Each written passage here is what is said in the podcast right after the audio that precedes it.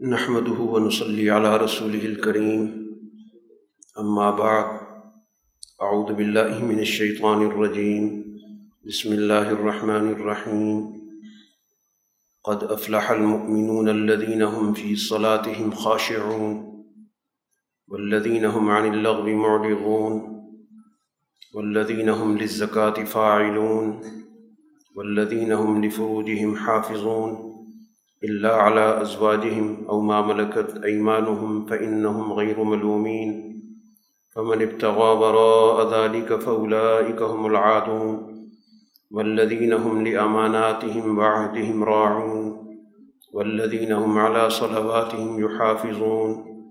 أولئك هم الوارثون. الذين يرثون الفردوس هم فيها خالدون. صدق الله العظيم.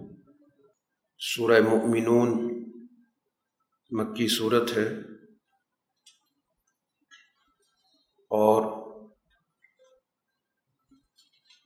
مکی صورتوں کا جو بنیادی مقصد نزول ہے، اس کا تعلق ان باتوں کی نشاندہی ہے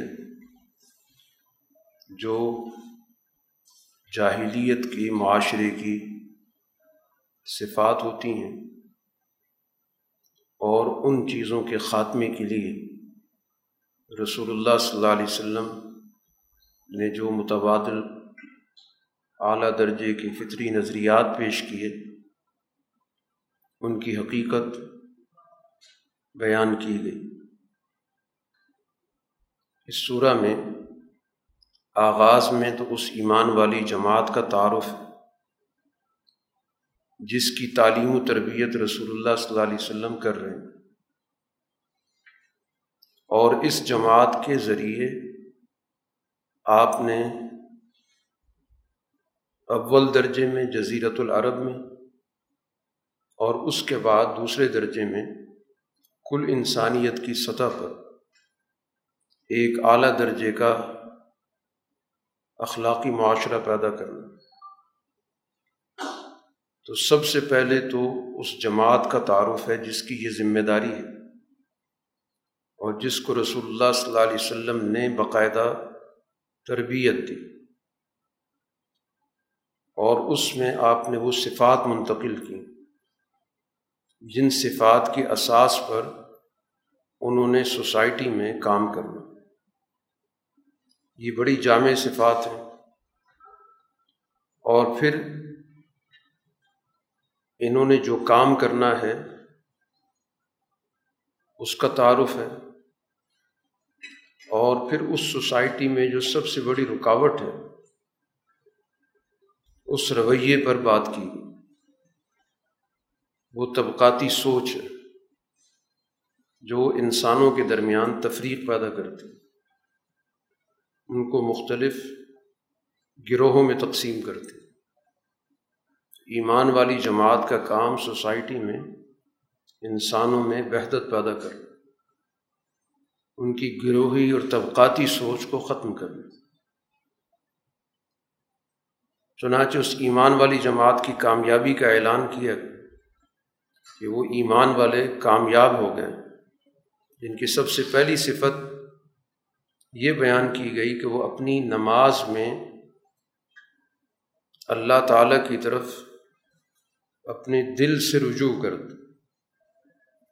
خوشو کہا جاتا ہے دل کی صفت وہ آجزی جو انسان کے دل میں ہوتی اس عظمت کے لیے جو اللہ کی ہے۔ تو اللہ کی عظمت کے سامنے دل کا جھکنا۔ تو نماز کے اندر ان کی یہ کیفیت ہوتی۔ دوسری صفت یہ ہے کہ بے مقصد سرگرمیوں سے دور رہتے لغ باتوں سے وہ اعراض کرتے۔ ان کی جو بھی سرگرمی ہوتی ہے، با مقصد ہوتی ہے اور اس کی افادیت ہوتی۔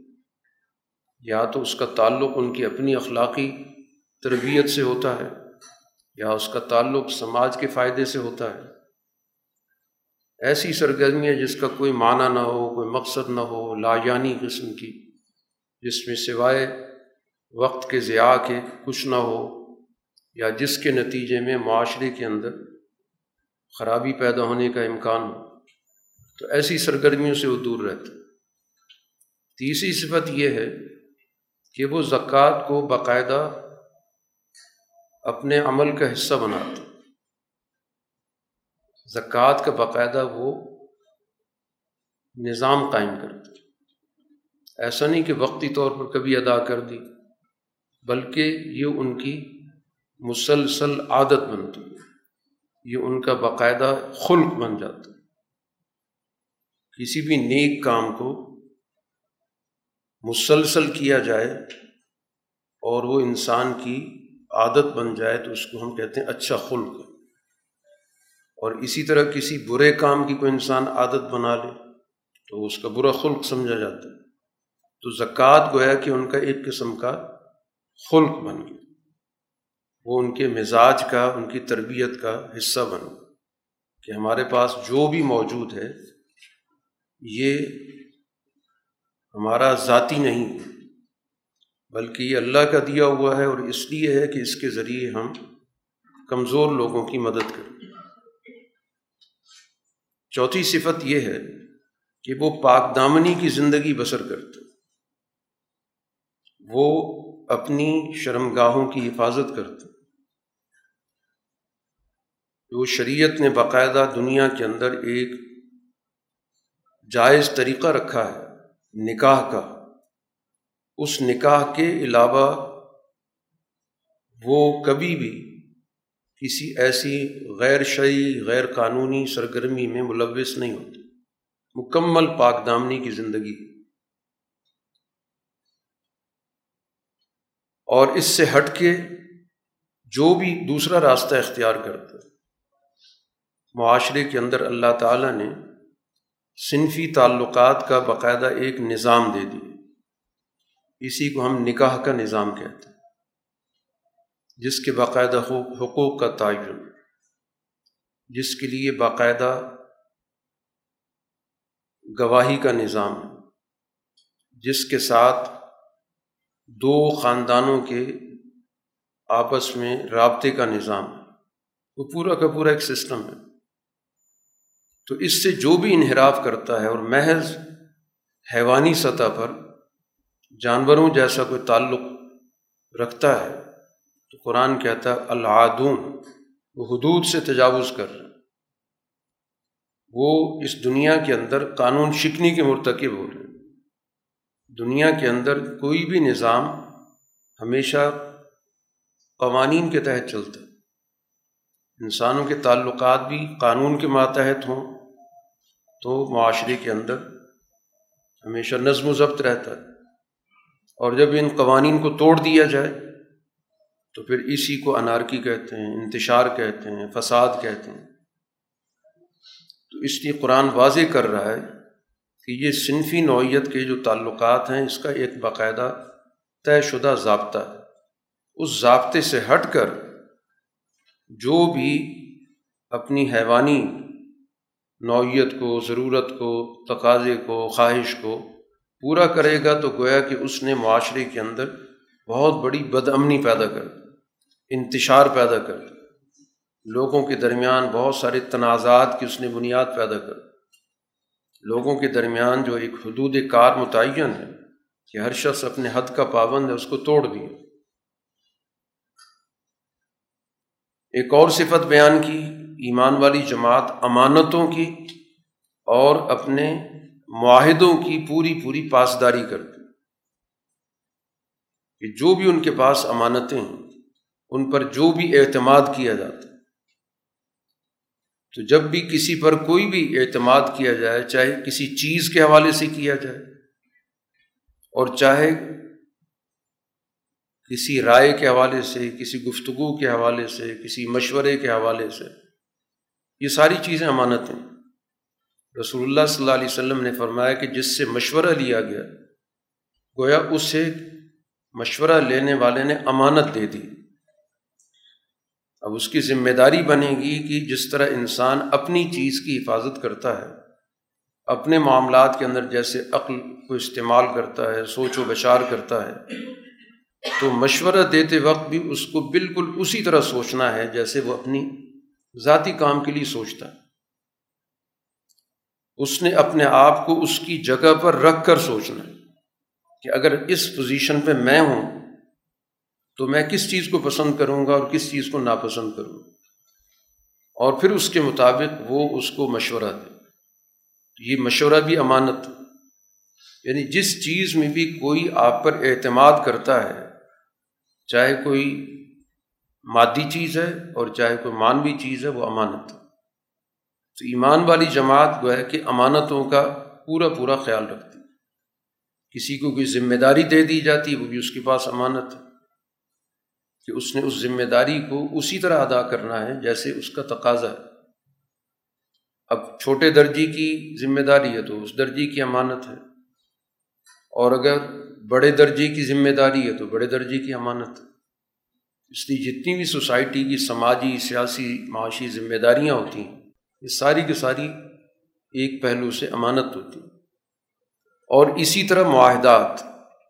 یعنی جس میں دونوں فریق ایک دوسرے پر اعتماد کر کے کوئی بات طے کرتے ایک دوسرے پر اعتماد کرتے ہیں، آپس میں بہت ساری چیزیں ایک دوسرے کے ساتھ طے کر لیتے یہ عہد کہلاتا ہے، معاہدہ کہلاتا ہے۔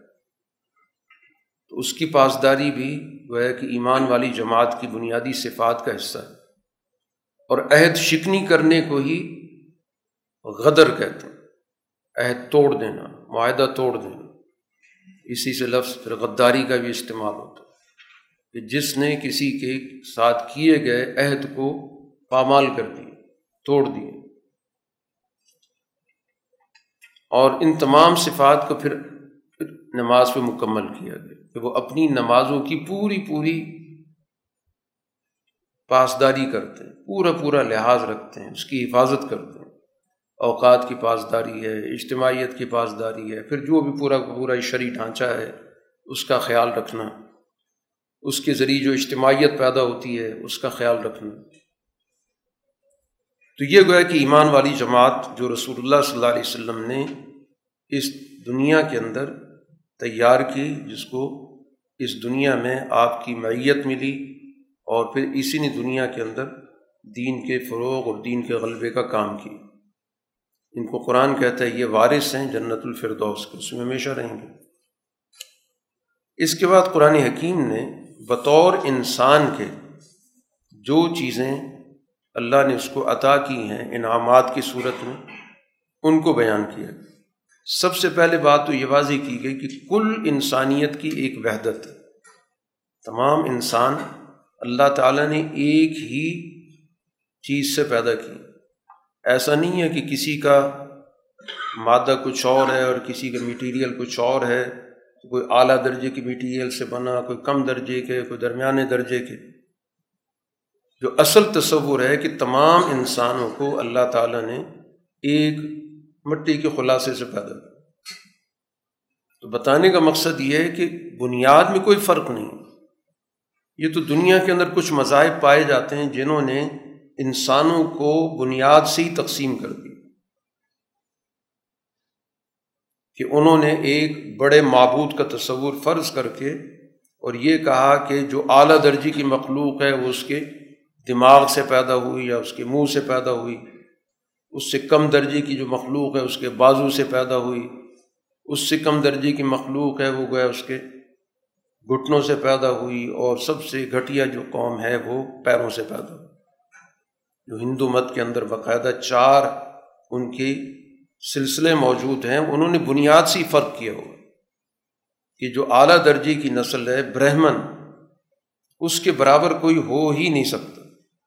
چاہے برہمن کتنا ہی گیا گزرا ہو، جتنا ہی بد کردار ہو، وہ اعلیٰ ہی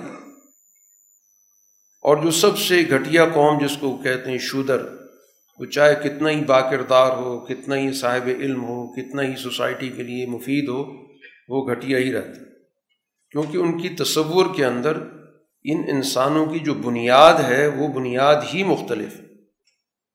اس لیے ایک دوسرے کے برابر نہیں ہو سکتی۔ تو دین جو ہے، اس تصور کی نفی کر رہا ہے کہ تمام انسان ایک ہی اساس رکھتے ہیں، ایک ہی بنیاد۔ اس کے بعد ان کا فکر، ان کا کریکٹر، ان کا نظریہ، اس کی بنیاد پر کوئی اعلیٰ ہو سکتا ہے، کوئی کم ہو سکتا ہے، لیکن بطور انسان کے سب انسان مساوی ہیں، اس لیے کسی بھی طور پر کسی رنگت کو، کسی علاقے کو، کسی جغرافیے کو، کسی مذہب کو فوقیت کا ذریعہ نہیں بنایا۔ تو یہ تمام مراحل جو انسان کے قرآن نے ذکر کیے، اور پھر اس کے بعد جو بھی انعامات ہیں دنیا میں، وہ بھی عمومی ہیں، سب کے لیے بارشوں کا نظام ہے یا اسی طرح دنیا کے اندر زمینوں کا نظام ہے درختوں کا نظام ہے، جانوروں کا، مویشیوں کا نظام ہے، یا اسی طرح سمندر و دریا میں چلنے والی کشتیاں، جہازوں کا نظام ہے، تو یہ کل انسانیت کے لیے انعامات یہ ایسا نہیں کہ کسی ایک گروہ کے لیے۔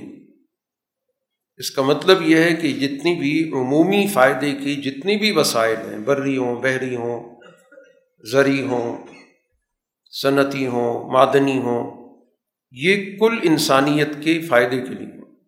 اس لیے دنیا کے اندر ایمان والی جماعت کی ذمہ داری بنتی ہے کہ ایک ایسا نظام وضع کرے کہ جس سے تمام لوگوں کو برابر کے درجے میں فائدہ اٹھانے کا استحقاق حاصل کسی کو محروم کر کے اور اس سے دوسروں کو زیادہ فائدہ پہنچانا، یہ جو سوچ ہے، یہ بنیادی انسانی ساخت کے خلاف اب گویا کہ ایک نظریہ بتا دیا گیا کہ یہ ساری کائنات اور اس کائنات کے اندر موجود تمام اشیاء یہ کل انسانیت کے لیے ہیں۔ اس لیے ان انسانوں کو تقسیم کرنا درست نہیں۔ اور انبیاء علیہ الصلاۃ والسلام کی دعوت کا خلاصہ ہی ہے۔ وہ دعوت توحید کے ذریعے جیسے ایک طرف اس ایک بنیادی مرکز کا تعین کرتے ہیں۔ رب کا، الہ کا، خدا کا۔ تو اس کے ذریعے دوسرا پیغام یہ ہوتا ہے کہ تمام انسان اس ایک ذات کی ہی تخلیق اس لیے ان کے اندر کوئی تقسیم نہیں ہو سکتی۔ اس لیے انبیاء کی جو دعوت کے مقابلے پر جو گروہ آتا ہے، وہ ہمیشہ تقسیم کی سوچ رکھنے والا ہو، جو انسانوں کو مختلف خانوں میں، گروہوں میں بانٹتا ہے۔ چنانچہ یہاں پر قرآن نے حضرت نو علیہ السلاۃ والسلام کا ذکر کیا دوسرے رکوع کے آغاز میں کہ نو علیہ السلاۃ والسلام کو اپنی قوم کی طرف بھیجا۔ اور انہوں نے کہا، اے میری قوم، اللہ کی بندگی کرو، اس کے علاوہ کوئی معبود نہیں۔ کیا تم تقوی اختیار نہیں کرتے؟ تم اس نظریے کی، اس فکر کی، اس عقیدے کی نفی کر کے تم گویا کہ ظلم کو قبول کر رہے تم گویا کہ ظلم سے بچنے کے لیے تیار نہیں اب اس پر جو ان کا رد عمل ہے، اس سے گویا کہ ہمیں توحید کی، دعوت کی حقیقت پتہ چل رہی ہے۔ چنانچہ قرآن ذکر کرتا ہے کہ جو ان کا بالادست طبقہ تھا، الملا، جو وہاں کا اشرافیہ تھا، جس کے پاس حکومت، اختیارات، سوسائٹی کے اندر اسٹیٹس مالی بنیادوں پر، سماجی بنیادوں پر۔ اس نے اس دعوت کے جواب میں یہ کہا کہ یہ تمہاری جیسا ایک انسان ہے۔ یہ نو جو ہیں، ان کی کیا حیثیت ہے؟ ان کی کیا فضیلت ہے؟ تمہارے جیسے ایک انسان ہے۔ یہ اپنی اس دعوت کی آڑ میں تم پر اپنی برتری جمانا چاہتے اور کوئی مقصد نہیں ہے۔ کیونکہ وہ خود یہی سوچ رکھتے ہیں۔ تو اس وجہ سے وہ نو علیہ السلاۃ والسلام کو گویا اپنا حریف سمجھ رہے ہیں اور لوگوں کو برقرار رہے ہیں کہ ہیں تمہارے جیسے۔ ظاہری طور پر ان کے پاس کوئی وسائل بھی نہیں ہے کوئی اختیارات نہیں ہے کوئی حکومت نہیں ہے۔ اس دعوت کے ذریعے وہ تم پر اپنی بڑائی جتانا چاہتے اور اگر واقع تن اللہ نے کسی کو بھیجنا تھا، پیغمبری کی یہ بات کر رہے ہیں، تو اللہ تعالیٰ ملائکہ کو بھیجتا، فرشتے بھیجتے۔ کہ تم ہی جیسا ایک انسان بھیج اور یہ بات بڑی نئی ہے۔ ہم نے اپنے پچھلے آبا و اجداد میں کبھی سنی بھی نہیں۔ یہ تو بالکل کوئی ایک نئی بات گھڑ کے لے آئے اور ان کا کوئی ذاتی مقصد۔ بات یہیں پر نہیں ختم کی۔ مزید اب نو علیہ السلاۃ والسلام کی کردار کشی کی طرف، کہ یہ تو ایسا شخص ہے کہ لگتا ہے کہ اس کو کوئی جنون ہے، کوئی پاگل پن۔ اور ایسے افراد کے بارے میں تو وقت کا انتظار کرو۔ ظاہر جس آدمی کی یہ کیفیت ہوتی ہے، تو کچھ وقت گزرتا ہے، تو یا صحت مند ہو جاتا ہے، اور یا پھر ظاہر ہے کہ فوت ہو جاتا ہے۔ تو اس کو اتنا سنجیدہ لینے کی ضرورت نہیں ہے۔ یہ ہے وہ طرز عمل اس طبقے کا جس کے پاس سوسائٹی کا اقتدار ہے۔ چنانچہ نو علیہ السلاۃ والسلام کی طویل جد و جہد قرآن دوسری جگہ بھی ذکر کر چکا ہے۔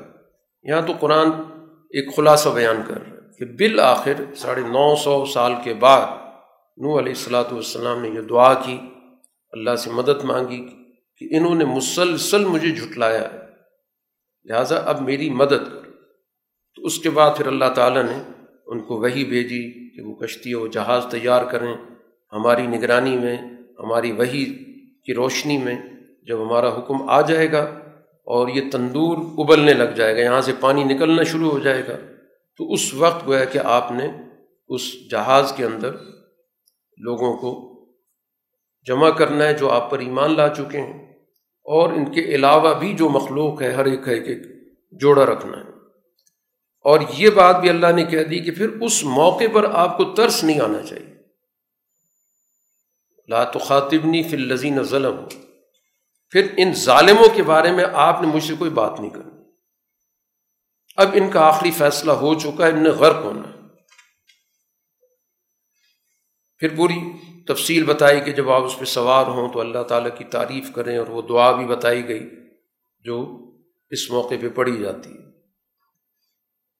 تو یہ گویا کہ قومی نو کا قرآن حکیم نے ایک مختصر سا خاکہ پیش کیا کہ نو علیہ السلاۃ والسلام کی دعوت کیا تھی اور مقابل گروہ کا اس پر رد عمل کیا تھا۔ اب اگلا دور آ جاتا ہے۔ ان میں بھی ایک رسول بھیجا، ان کی دعوت بھی یہی تھی۔ یہ حضرت حود علیہ السلاۃ والسلام کی طرف اشارہ ہے، یہاں پر نام نہیں ذکر کیا۔ ان میں رسول بھیجا انہوں نے بھی یہی دعوت دی کہ اللہ کی بندگی کرو، اس کے علاوہ کوئی معبود نہیں۔ تم تقوی نہیں اختیار کرتے۔ وہاں پر بھی قرآن نے بتایا کہ ان کے مقابلے پر بھی وہی ملا تھا، وہی اشرافیہ تھا، وہی اس وقت کا جو حکمران طبقہ تھا، جو وسائل پر قابض تھا، اس وقت کی جو بھی نوعیت تھی، اس لحاظ سے گویا سوسائٹی اس کے قبضے میں تھی۔ ایک تو اس نے انکار کیا اور دوسرا اس نے جو نبی کی دعوت کا ایک لازمی حصہ ہوتا ہے کہ تمہیں اپنے اعمال کے لیے اللہ کے یہاں جواب دہ ہونا۔ ایک آخرت کا تصور ہے۔ یہ ساری انسانی زندگی کے اندر جو کچھ بھی ہو رہا ہے، یہ ریکارڈ ہو رہا ہے۔ اور اس ریکارڈ کے مطابق تمہیں وہاں پر پیش ہونا ہے، تمہاری جواب دہی ہوگی۔ تو وہ اس سارے سلسلے کے منکر ہیں۔ کہ طاقت ہمارے پاس ہے، اختیار ہمارے پاس ہے، حکومت ہمارے پاس ہے۔ یہ کیسی بات ہے؟ کہ ہمیں پیش ہونا پڑے گا۔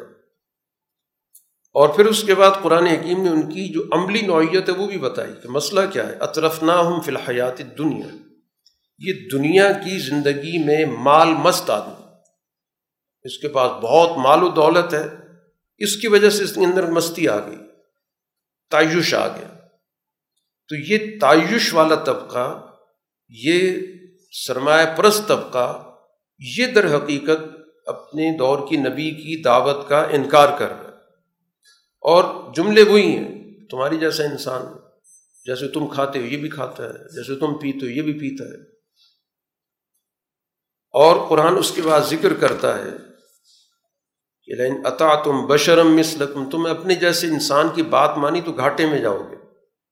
ان کی بات ماننے کی نہیں ہے۔ اور یہ تمہیں بار بار کہتے ہیں کہ تم دنیا سے جاؤ گے تو مٹی ہو جانے کے بعد دوبارہ اٹھائے جاؤ گے۔ جب آدمی مرے گا تو مٹی ہو جائے گا، ہڈیاں ہوں گی اور کیا ہوگا؟ لیکن یہ یہ کہتے ہیں کہ نہیں، دوبارہ اٹھو گے، نکالے جاؤ گے، پوچھا جائے گا، حساب ہوگا۔ یہ بڑی دور کی بات نہیں، محض وعدے ہیں۔ بس یہی دنیا کی زندگی ہے۔ یہی ہم زندہ رہیں گے یہیں فوت ہو جائیں گے۔ کوئی دوبارہ اٹھنا نہیں۔ اور یہ جو شخص ہے، یہ تو اللہ بھی جھوٹ باندھ رہا ہے۔ ہم اس کی بات بالکل نہیں مانیں تو اس نبی نے بھی اللہ سے وہی دعا کی کہ اللہ ان نے مجھے جھٹلا دیا، میری مدد کر۔ تو اللہ نے کہا کہ ان قریب یہ سب پشیمان ہوں گے اور ان کے پاس راستہ کچھ نہیں ہوگا۔ تو ان پر بھی کڑک کا عذاب بھیجا گیا۔ قرآن کہتا ہے، دوری ہے اللہ کی رحمت سے ان ظالموں کے لیے۔ اس کے بعد قرآن ذکر کرتا ہے کہ پھر اس کے بعد ہم نے بہت سے رسول بھیجے۔ یہ تو دو نمونے کے ذکر کر کے بہت رسول بھیجے۔ اور جب بھی اس قوم کے پاس رسول آیا، انہوں نے جھٹلایا۔ ہم نے اس کے بعد مزید بھیجے مزید بھیجے۔ اب وہ دنیا کے اندر یہ تمام قومیں داستان ہیں۔ کچھ بھی نہیں۔ آج ذکر ہو رہا ہے، فلاں قوم فلاں قوم۔ آج دنیا کے اندر ان کا کوئی وجود ہی نہیں۔ پھر اس کے بعد قرآن حکیم موسا علیہ السلاۃ والسلام اور ہارون کا ذکر کرتا ہے کہ ان کو بھی ہم نے نشانیاں دیں اور ان کو بڑے واضح دلائل دیے، فرعون کے پاس بھیجا۔ فرعون اور اس کی ملا کے پاس، وہی اس کی جو جماعت ہے، اس کا جو پارٹی ہے، اس کا پورا کا پورا سیٹ اپ ہے، جس کے ذریعے وہ سسٹم چلا رہا ہے۔ جو وہاں کی طاقتور اشرافیہ ہے یا وہاں کی طاقتور وہاں کی بیوروکریسی ہے۔ فس انہوں نے بھی تکبر کی اور وہ اپنے آپ کو بڑا اونچا سمجھتے تھے کہ موسیٰ علیہ السلام کی ہارون کی کیا حقیقت ہے؟ نہ ان کے پاس کوئی طاقت ہے، نہ ان کے پاس کوئی دولت ہے، اور پھر ایسی نسل سے تعلق رکھتے ہیں جس کو ہم نے غلام بنا رکھا۔ چنانچہ انہوں نے اپنے لوگوں کو یہ کہا کہ اپنے جیسے دو انسانوں پر ایمان لاؤ گے جبکہ ان کی قوم تو ہماری غلام ہے۔ ان کی تو بات ماننے کی ہے ہی نہیں۔ ہم نے تو ان کی قوم کو غلام بنایا ہوا وہ ہماری تاب فرمان ہے ہمارے احکام بجا لاتی ہے ہم ان کی قوم کے دو آدمیوں پر ایمان لیں ان کو رسول مان لیں، ان کی ہدایات قبول کریں۔ تو وہی جو سوچ ہے، قرآن اس کا ذکر کر رہا ہے کہ توحید کے مقابلے پر، نبی کی دعوت کے مقابلے پر کون سی سوچ رکاوٹ بنتی ہے۔ وہ یہی سرمایہ پرستی کی سوچ ہے۔ اقتدار پرستی کی سوچ ہے۔ جو سوسائٹی کا وہ بالادست طبقہ ہوتا ہے جو اس بنیاد پر اکڑتا ہے، اتراتا ہے، ظلم کرتا ہے، جبر کرتا ہے، لوٹتا ہے۔ یہی طبقہ ہر دور کے اندر مقابلے پر رہا ہے۔ چنانچہ یہ بھی ہلاک ہو گئے موسا علیہ السلام کو اللہ نے کتاب اس لیے دی تاکہ لوگوں کو ہدایت ملے۔ اس کے بعد عیسیٰ علیہ السلاۃ والسلام آئے۔ ان کو بھی اللہ تعالیٰ نے اس دنیا کے اندر اپنی نشانی کے طور پر بھیجا تھا۔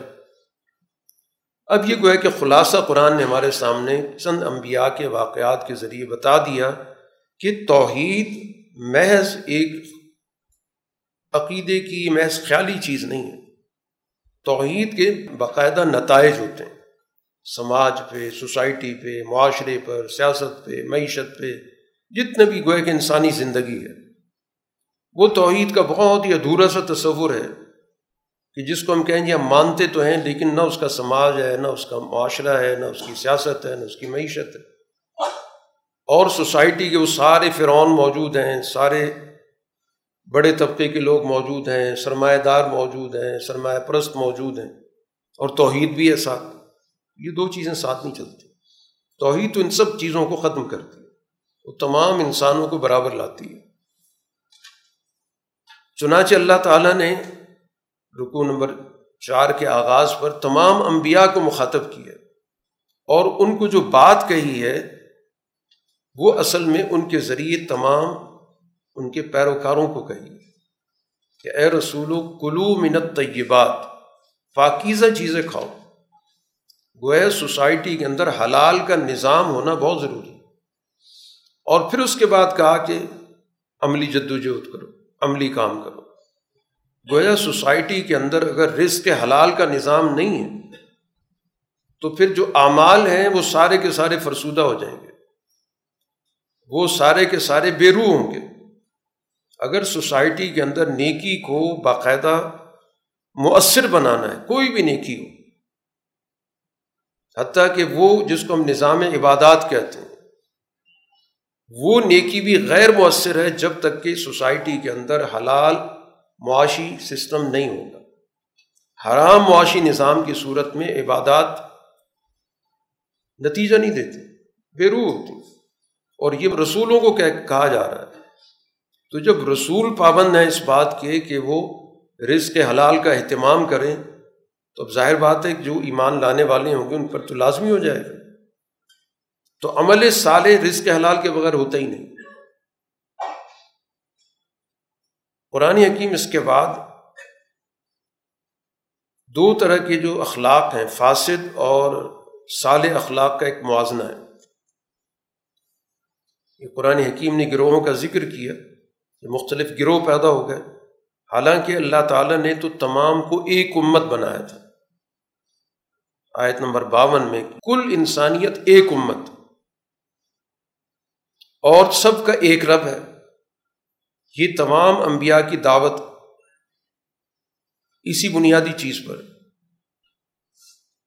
تمام انبیاء یہی کہتے آئے کہ تمام کا رب ایک ہے اور تم سب ایک ہو۔ لیکن اس کے بعد ان کے گروپ بن گئے۔ اور ہر گروہ، ہر گروپ اپنے نظریات پہ بڑا اتراتا پھرتا ہے۔ چاہے مذہبی گروہ بن گیا، وہ کہتے ہمارے پاس بہت اچھی سوچ ہے۔ سیاسی گروہ ہے وہ کہتے ہمارے پاس بڑا اچھا پلان ہے۔ یہ سوسائٹی کے اندر گویا کہ گروہیت کے نتائج ہے اب یہ لوگ یہ سمجھتے ہیں کہ ہمارے پاس چونکہ مال و دولت ہے، تو اس لیے ہم سوسائٹی کے برتر لوگ، یا اسی طرح ہمارا جتھا بڑا ہے، ہمارے قبیلہ ہے، ہمارے پاس اولاد ہے، اس کی وجہ سے ہمارا ایک بڑا سیٹ اپ پایا جاتا ہے۔ ایک بڑی برادری پائی جاتی ہے۔ اور اس بنیاد پر وہ سمجھتے ہیں کہ چونکہ دولت ہمارے پاس ہے اور ہمارے پاس ایک بڑی برادری ہے، تو لہٰذا ہر نیکی کے کام میں بھی ہم آگے آگے ہوں گے۔ سوسائٹی کے اندر جتنی بھی بھلائی کے کام ہیں، اس بنیاد پر کہ دولت ہمارے پاس ہے اور اس بنیاد پر کہ ہماری ایک بہت بڑی آبادی ہے۔ لہٰذا ہم ہر بھلائی کو ہم اپنے قابو میں لے لیں۔ حالانکہ بلّہ یا شعور کو شعور نہیں ہے۔ اصل اخلاق کیا ہوتے ہیں؟ اخلاق کی جو یہ اساس ہے کہ دولت ہے، یا یہ اساس ہے کہ ہمارا بڑا قبیلہ ہے، بڑا جتھا ہے، بڑی پارٹی ہے، یہ فاسد اساس ہے۔ اور سال اساس کیا ہے؟ قرآن اس کا ذکر کرتا ہے۔ سب سے پہلے وہ جماعت جس کے اندر اپنے رب کی خشیت ہو۔ خشیت کہتے ہیں کہ رب کی ایک عظمت، ایک حیبت ان کے دلوں کے اندر موجود ہے۔ اس لیے وہ کسی اور سے خوف زدہ نہیں ہوتے۔ صرف اپنے رب کے سامنے جھکتے بھی ہیں، ڈرتے بھی ہیں۔ اس کی ایک حیبت ہوتی ہے، عظمت ہوتی ہے۔ اس لیے نہ مال و دولت کی ان کے دل میں کوئی عظمت ہے، نہ کوئی حکومت کی عظمت ہے، نہ کسی اور جتھے کی عظمت ہے۔ وہ کسی اور کا، ان کے اندر کوئی روب نہیں ہوتا، کسی اور کی مروبیت نہیں ہوتی۔ کیونکہ اس دل کے اندر بس ایک ذات کو انہوں نے ایک عظیم حیثیت دے دی۔ دوسری خصوصیت یہ ہے کہ وہ اپنے رب کی آیات پر دل سے ایمان رکھتے ہیں، یقین رکھتے ہیں۔ تیسری، قرآن حکیم نے ان کی صفت بیان کی کہ وہ اپنے رب کے ساتھ کسی کو شریک نہیں کرتے۔ نہ اختیارات میں شریک کرتے ہیں، نہ عبادت میں شریک کرتے ہیں، نہ حکومت میں شریک کرتے ہیں۔ نہ اپنے دل کے تعلق محبت میں شریک کرتے ہیں۔ شرک کی کوئی صورت ان کے اندر موجود نہیں۔ دنیا کے اندر شرک اسی بنیاد پر ہوتا ہے کہ یا تو طاقت کی وجہ سے ہوتا ہے، اس کی طاقت بہت ہے، آدمی اس کو اپنا بڑا مان لیتا ہے۔ یا اس وجہ سے شرک ہوتا ہے، اختیارات بہت ہیں اس کے پاس۔ تو اگر اس کے سامنے نہ جھکے تو اختیارات استعمال کر کے ہمیں نقصان پہنچائے گا۔ اس وجہ سے جھکتے ہیں، ان کے پاس وسائل بہت زیادہ ہیں۔ تو ہمیں ان وسائل میں سے کچھ مل جائے گا، ان کی چاپلوسی کر کے۔ یا اس وجہ سے کہ دلی تعلق ہوتا ہے، محبت ہوتی ہے۔ تو تمام قسم کی شرک ان کے پاس نہیں ہے، صرف اپنے رب سے ہی تعلق ہے، محبت کا بھی حکومت کا بھی اختیارات کا بھی طاقت کا بھی وسائل کا بھی اور چوتھی صفت قرآن نے یہ بیان کی کہ جو کچھ ان کو اللہ کی طرف سے عطا ہوتا ہے جو ان کچھ ان کے پاس موجود ہے، وہ اس کو دیتے ہیں، اس پہ قبضہ کر کے نہیں بیٹھ جاتے۔ اور اس طور پر کہ ان کے دل لرز رہے ہوتے ہیں کہ ہم اللہ کے سامنے جواب دیں، اللہ کے پاس جانا ہے۔ تو ہمیں جو کچھ ملا ہے، ہمیں دیں دنیا کو، لوگوں میں تقسیم کریں۔ چاہے مادی چیز ہے دولت کی صورت میں، چاہے مانوی چیز ہے، کہ ان کے پاس کوئی معلومات ہیں، کوئی مہارت ہے کہ لوگوں میں تقسیم کرو۔ کسی بھی ایسی چیز پر جو مفاد عامہ کی چیز ہو، اس پر سام بن کے بیٹھ جانا۔ تو یہی کو ہے کہ سوسائٹی کے اندر خرابی کا باعث ہوتی ہے۔ ایک سال معاشرہ وہ ہوتا ہے کہ جس کے اندر افراد اپنے پاس موجود چیزوں میں دوسروں کو شریک کر دولت ہے تو دولت میں شریک کریں گے، علم ہے تو علم میں شریک کریں گے، کوئی مہارت ہے تو مہارت میں شریک کریں گے۔ قرآن ان کے بارے میں کہتا ہے، یہ وہ لوگ ہیں جو واقع نیکی میں ایک دوسرے سے مقابلہ کر وہ طبقہ نہیں ہے جو مال کی بنیاد پہ مقابلہ کرنا چاہتا ہے یا دولت کی بنیاد پہ مقابلہ کرنا چاہتا ہے یا اپنے جتھے کی بنیاد پر مقابلہ کرنا چاہتا ہے۔ قرآن حکیم نے یہاں پر ذکر کیا اس بات کا کہ یہ جو مترف طبقہ ہے، اس کا مواخذہ ہوگا۔ مترف ہوئی جو تعیش پرست ہے، تعیش پسند ہے، جس کے پاس وسائل ہیں، ان وسائل کو بے جا استعمال کرتا ہے۔ لوٹ مار کے ذریعے ان کو جمع کیا ہوا ہے، دوسروں تک ان کا حق پہنچنے نہیں دیتا۔ جب ان کو پکڑا جائے گا، تو اضاحم یج اروں چلائیں گے، چیخیں گے، فریاد کریں گے۔ قرآن کہہ رہا ہے، لا تجرب جاؤ آج چیخنے کی ضرورت نہیں ہے۔ ہماری طرف سے کوئی مدد نہیں پہنچے گی۔ چیخنے چلانے فریاد کا تو مطلب ہی ہوتا ہے۔ دعائی دی جائے تاکہ کوئی مدد کو پہنچے۔ آج کوئی مدد کو نہیں پہنچے۔ تمہارے سامنے میری آیات، میرے احکام پڑھے جاتے تھے۔ اور تم ایڑیوں کے بل بھاگتے تھے۔ پیچھے ہٹتے تھے۔ مستقبرین تکبر کے طور پر۔ یہ بات سننے کی ہے، یہ بات کو ماننے کی ہے۔ تمہارے اندر تکبر تھا، تم حقیر سمجھتے تھے۔ اور راتوں کو بیٹھ کے فضول قسم کی گفتگو کرتے تھے۔ تم نے اس سارے فکر کو، ساری وہی کو تم نے ترک کر دیا تھا۔ اب کیوں ترک کیا تھا قرآن حکیم؟ اب یہاں پر اس کا ایک تجزیہ کر رہا ہے۔ کہ یا وجہ یہ تھی کہ ان لوگوں نے غور نہیں کیا۔ سچائی سے انحراف کی ایک وجہ یہ ہوتی ہے۔ کہ انسان کی ستی سوچ ہوتی ہے، غور و فکر نہیں کرتا۔ جب غور و فکر نہیں کرے گا تو صحیح نتیجے بھی نہیں پہنچے گا۔ تو یا تو یہ وجہ تھی۔ یا دوسری وجہ یہ ہے کہ ان کے پاس کیا ایسی چیز آئی ہے جو ان کے پچھلے آبا و اجداد کے پاس نہیں آئی۔ یعنی کہ اس کا کوئی تاریخی تسلسل نہیں ہے۔ ایسی بات بھی نہیں ہے۔ ہر دور کے اندر نبی آتے رہے، ہر دور کے اندر کتابیں آتی رہیں۔ دنیا کے اندر تاریخی واقعات ہمیشہ ایک دوسرے کو منتقل ہوتے آ رہے ہیں کہ فلاں قوم تھی، فلاں قوم تھی۔ ہر سوسائٹی کے اندر گزشتہ تاریخ کا کوئی نہ کوئی ذکر موجود ہے۔ تو ایسی بات بھی نہیں کہ ان کے پاس کوئی بہت نئی چیز آ گئی جو پہلے کبھی نہیں آئی۔ یا یہ وجہ ہے کہ یہ اپنے رسول کو نہیں پہچانتے، اس کو اوپرا سمجھ رہے ہیں۔ تو ایسی بات نہیں، رسول ان کے اندر پیدا ہوا، ان کے اندر رہا، اس کی پوری زندگی کھلی کتاب ہے۔ اس نے ہر موقع پر اپنا اجتماعی کردار ادا کیا۔ کسی موقع پر اس کی کوئی مفاد پرستی سامنے نہیں آئی۔ تو یہ بھی نہیں کہہ سکتے ہم پہچان نہیں سکے۔ یا یہ وجہ ہے کہ یہ یہ کہتے ہیں کہ اس نبی کو تو کوئی جنون ہو گیا، اس کی تو عقل ختم ہو گئی۔ حالانکہ وہ نبی تو ایک سچائی لے کر آیا تھا۔ اور یہ سچائی کو قبول کرنے کے لیے تیار نہیں، اس کو ناپسند کرتے ہیں۔ اور قرآن اس کے بعد واضح طور پر کہہ رہا ہے کہ دیکھیں دنیا کے اندر حق اگر لوگوں کی خواہشات کے تابع ہو جائے، لوگوں کی جو جو خواہش ہے ہر ایک اپنا ایجنڈا ہے، کسی کو کسی چیز کے حوث ہے، کسی کو کسی چیز کے حوث ہے، اور حق ان کے پیچھے چل پڑے، تو نقصان کیا ہوگا کہ پورے آسمان و زمین میں فساد پیدا ہو جائے۔ یہ فساد جو کائنات میں رکا ہوا ہے، نہیں ہے۔ اس کی وجہ کیا ہے؟ کہ حق کسی کی خواہش کے پیچھے نہیں چل رہا۔ کسی بھی سوسائٹی کے، کسی بھی ادارے کا نظام خواہشات پہ نہیں چل سکتا۔ وہاں پر ایک ڈسپلن ایک نظم و ضبط کو قبول کرنا پڑتا اب کسی کی خواہش ہے کہ صبح سات بجے اٹھوں، کوئی کہ میں آٹھ بجے اٹھوں، کوئی کہ میں اس وقت کھانا کھاؤں گا، کوئی کہ میں اس وقت اپنی ذمہ داری پہ جاؤں گا، کوئی کہ میں اس وقت کاشت کرنا چاہتا ہوں۔ سسٹم چل سکتا ہے۔ سسٹم تو چلتا ہی اس لیے کہ پورا کا پورا ایک چیز طے کر دی جاتی ہے۔ تو حق تو جو چیز جیسی ہے، ویسے اس کو ماننا ضروری ہے۔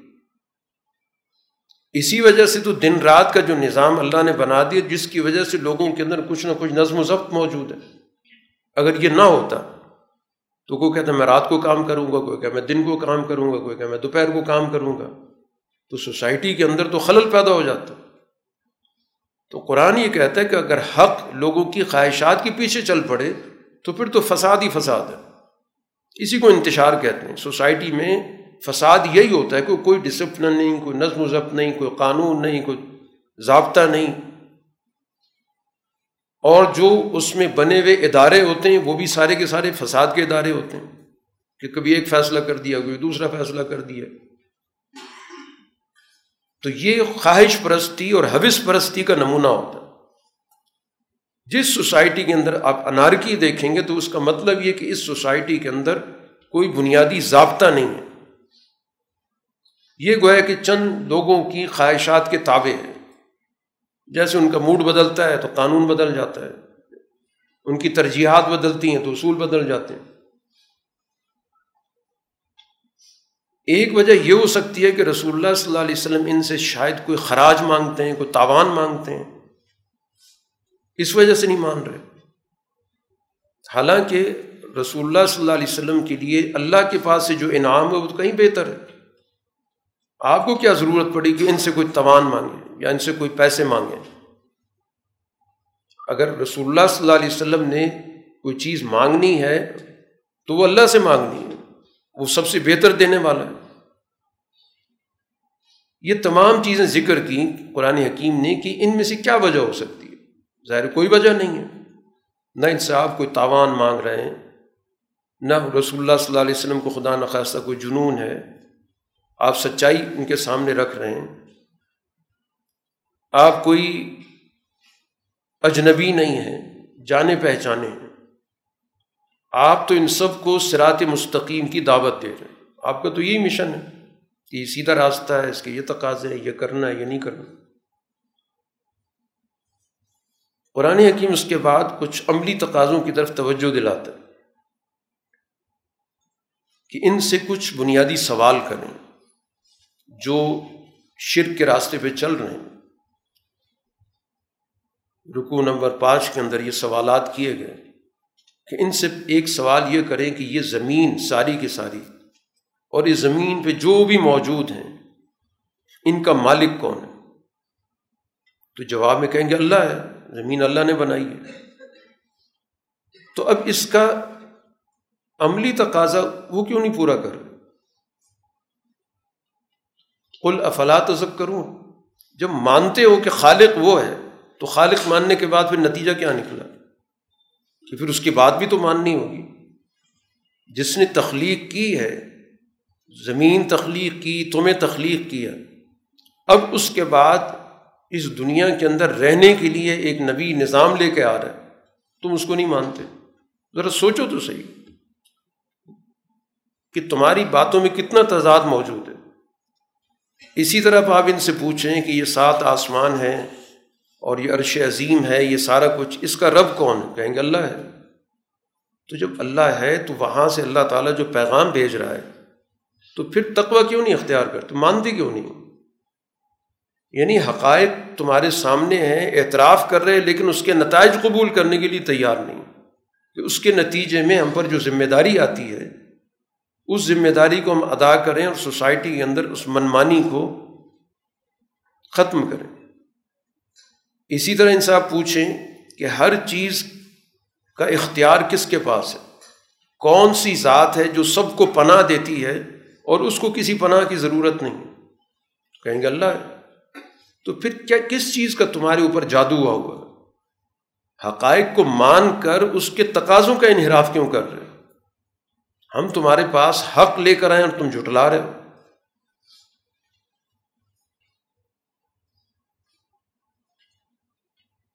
چھٹے رکوع کے اندر قرآن حکیم نے اس بات کا ذکر کیا کہ رسول اللہ صلی اللہ علیہ وسلم سے یہ کہا جا رہا ہے کہ آپ یہ دعا کریں کہ جو کچھ ان سے وعدہ کیا گیا، وہ اس دنیا کے اندر مجھے دکھا دیا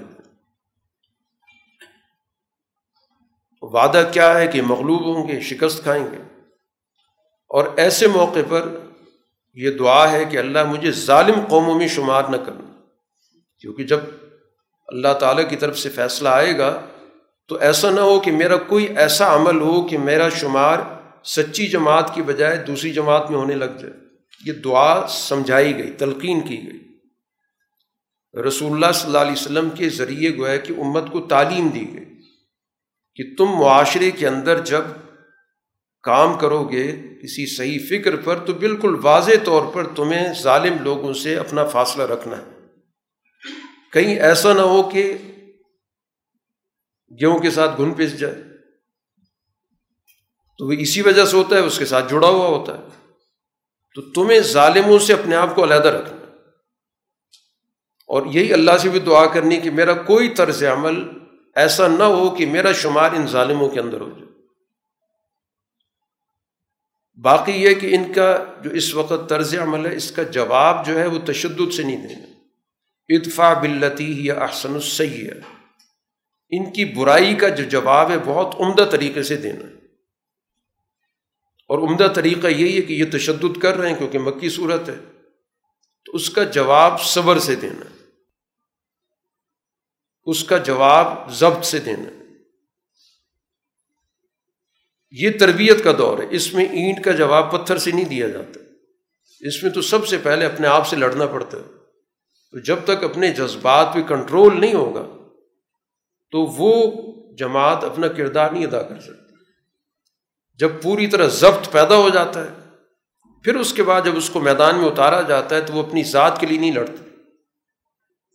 وہ اس کو ہر چیز پر پورا کنٹرول ہوتا ہے کہ کون سا کام کرنا ہے، کون سا نہیں کرنا۔ کیونکہ مشتعل مزاج لوگ کوئی کردار نہیں ادا کر سکتے۔ وہ تو آپے سے باہر ہو جاتے ہیں۔ ان کو تو فیصلہ کرنے کی صلاحیت ہی ختم ہو جاتی ہے، کیونکہ ان پر غصہ تاری ہو جاتا ہے۔ تو یہ ضبط پیدا کرنے کے لیے گویا کہ ایک تربیت کا عرصہ رسول اللہ صلی اللہ علیہ وسلم کی جماعت نے گزارا ہے۔ اس لیے وہ اپنے ذاتی اغراض سے اوپر چلے گئے۔ اس کے بعد پھر جو میدان میں اتریں تو پھر جا کر ان کی وہ کاوش جہاد بنی۔ کیونکہ وہ میدان کے اندر کسی شخص سے لڑنے کے لیے نہیں اتر رہے۔ وہ تو غلط نظریات سے لڑ رہے۔ اس لیے جب عین میدان کے اندر بھی ان کو روکا جاتا تھا، وہ رک جاتے تھے۔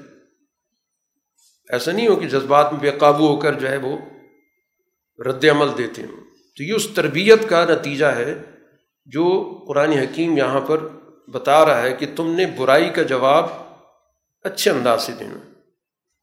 اور پھر یقیناً انسان کے اندر جذبات موجود ہیں، ختم تو نہیں ہو سکتے۔ تو اس کی دعا بھی سکھا دی گئی کہ یہ شیطان جو کچوکے لگاتا رہتا۔ ہے اندر انسان کے وسو سے پیدا کرتا ہے کہ کب تک ہم چپ رہیں گے؟ کیوں نہ جواب دے دیں؟ تو اس لیے شیطان کے کہے میں آ کے کوئی رد عمل نہیں دینا۔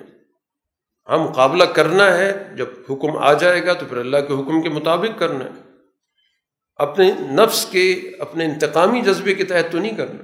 تو شیطان یہی چیزیں پیدا کرتا ہے، ان سے اپنے آپ کو دور رکھنا اور اللہ کی پناہ میں قرآن حکیم ایک آخرت کا منظر اسی رکوع کے اندر ذکر کر رہا ہے کہ جب یہ جہنم میں ڈالے جائیں گے تو ان کی آگ سے چہرے جھلس رہے ہوں گے۔ ان سے پوچھا جائے گا، کہا جائے گا کہ کیا میری آیات تم پر تلاوت نہیں کی جاتی تھی؟ تمہیں بتایا نہیں جاتا تھا اور تم جھٹلاتے تھے۔ وہ کہیں گے، ہم پہ تو بدبختی غالب آ گئی، ہم بس بھٹک گئے تھے، بس ہمیں نکال دیں یہاں سے۔ ہمیں موقع دے دیں تو بڑے سخت الفاظ میں قرآن نے کہا کہ دفع ہو جاؤ، کوئی مجھ سے بات نہ کرو۔ دنیا کے اندر ایک میری جماعت تھی، وہ اللہ سے دعا کرتی تھی کہ اللہ ہم آپ پر ایمان لائے، ہمیں بخش دے، ہم پر رحم کر۔ تم ان کا مذاق اڑاتے تھے۔ کہ یہ دیکھیں ان کے پاس ہے کچھ بھی نہیں۔ اور یہ ہمارے مقابلے پر آ گئے۔ اور وہ اخلاص سے اللہ کو پکارتے تھے۔ تم نے دنیا کے اندر ان کا مذاق اڑایا۔ یہاں تک کہ تم نے کوشش کی کہ میرا ذکر جو ہے فراموش کر دوں تم ٹھٹھا لگاتے تھے، ہنستے تھے ان پر۔ آج میں نے اس جماعت کو تو یہ بدلا دیا اپنے صبر کی وجہ سے کہ وہ تو کامیاب ہوگا وہ جماعت تو کامیاب ہوگی جس کو تم حقیر سمجھتے تھے، کمزور سمجھتے تھے، بے وسیلہ سمجھتے تھے۔ بیٹھ کے مجلس میں مذاق اڑاتے تھے، ہے کچھ بھی نہیں۔ اور باتیں بڑی بڑی کرتے ہیں۔ ہمارے مقابلے پر آ گئے ہیں۔ ہمارے پاس تو ہر چیز موجود ہے۔ حکومت موجود ہے، وسائل موجود ہیں، قبیلہ موجود ہے، سردار اہم ہیں۔ لیکن اس موقع پر انہوں نے صبر سے کام لیا تو ان کو تو اللہ نے آج فیصلہ کر دیا کہ وہ تو کامیاب ہے باقی ان سے پوچھا جائے گا اچھا یہ بتاؤ، زمین میں کتنا عرصہ رہے؟ تو اب اس ہولناکی کے ماحول میں کہیں گے ہم تو زمین کے اندر ایک دن رہے ہوں گے، کوئی آدھا دن رہے ہوں گے۔ اور وہ اتنی بے وقت ہو چکی ہوگی دنیا کی زندگی، وہ کہیں گے گننے والوں سے آپ پوچھ بھی لیں۔ جن جو آپ کے یہاں شمار کرتے ہیں دنیا کے نظام کو، ان سے بھی پوچھ لیں کہ ہم ایک دن رہیں، آدھا دن رہیں۔ قرآن صورت کا اختتام اس چیز پہ کر رہا ہے، سب کو مخاطب کر کے کہ کیا تمہارا یہ خیال ہے کہ تمہیں ابس پیدا کیا، بیکار پیدا کیا، بے مقصد پیدا کیا؟ اللہ تعالیٰ نے اس مخلوق کو باقاعدہ ایک مقصد کے ساتھ بھیجا۔ اس کو باقاعدہ ایک مشن دیا، اس کو باقاعدہ ایک نصب العین متعین کیا۔ تمہارا کیا خیال ہے؟ ویسی پیدا کر دی تمہارا کیا خیال ہے کہ تمہیں اپنے اعمال کے لیے دوبارہ واپس نہیں آنا پڑے گا؟ تو اللہ تعالیٰ فضول باتوں سے بہت بلند و بالا۔ وہ ابس کام نہیں کرتے بیکار، بے مقصد کام وہ بالکل نہیں کرتے وہ بادشاہ ہے، حق ہے، اس کے علاوہ کوئی معبود نہیں۔ اب جو بھی اللہ کے ساتھ کسی اور کو پکارے گا، کسی خدا کو پکارے گا، کسی حاکم کو پکارے گا، کسی نجات دہندہ کو پکارے گا، اور اس کی اس کے پاس دلیل بھی کوئی نہیں، تو پھر اس کا حساب تو رب کے پاس ہے، اس کی نوعیت کے اعتبار سے وہ دیکھے گا۔ آپ سے کہا کہ آپ اپنے رب سے دعا کرتے رہیں کہ مجھے بخش دے، رحم کر۔ وہ سب سے بہترین رحم کرنے والا ہے۔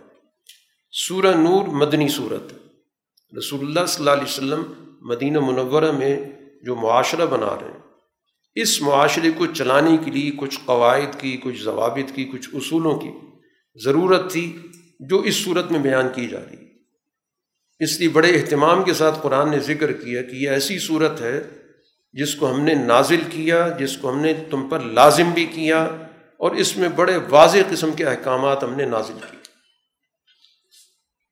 تو اب اس صورح کے اندر در حقیقت جو معاشرے کا نظم و ضبط ہے، خاص طور پہ سماجی نظم و ضبط، وہ کیسے قائم ہوگا؟ کہ ایک اعلیٰ درجے کی سوسائٹی بنانا مقصود ہے۔ رسول اللہ صلی اللہ علیہ وسلم اب ایک سوسائٹی بنا رہے ہیں، تشکیل دے رہے ہیں۔ ایک معاشرہ بنا رہے ہیں، ایک ریاست بنا رہے ہیں۔ اب اس کے اندر نظم و ضبط کا قائم رکھنا بہت ضروری ہے اور ہر سطح پر۔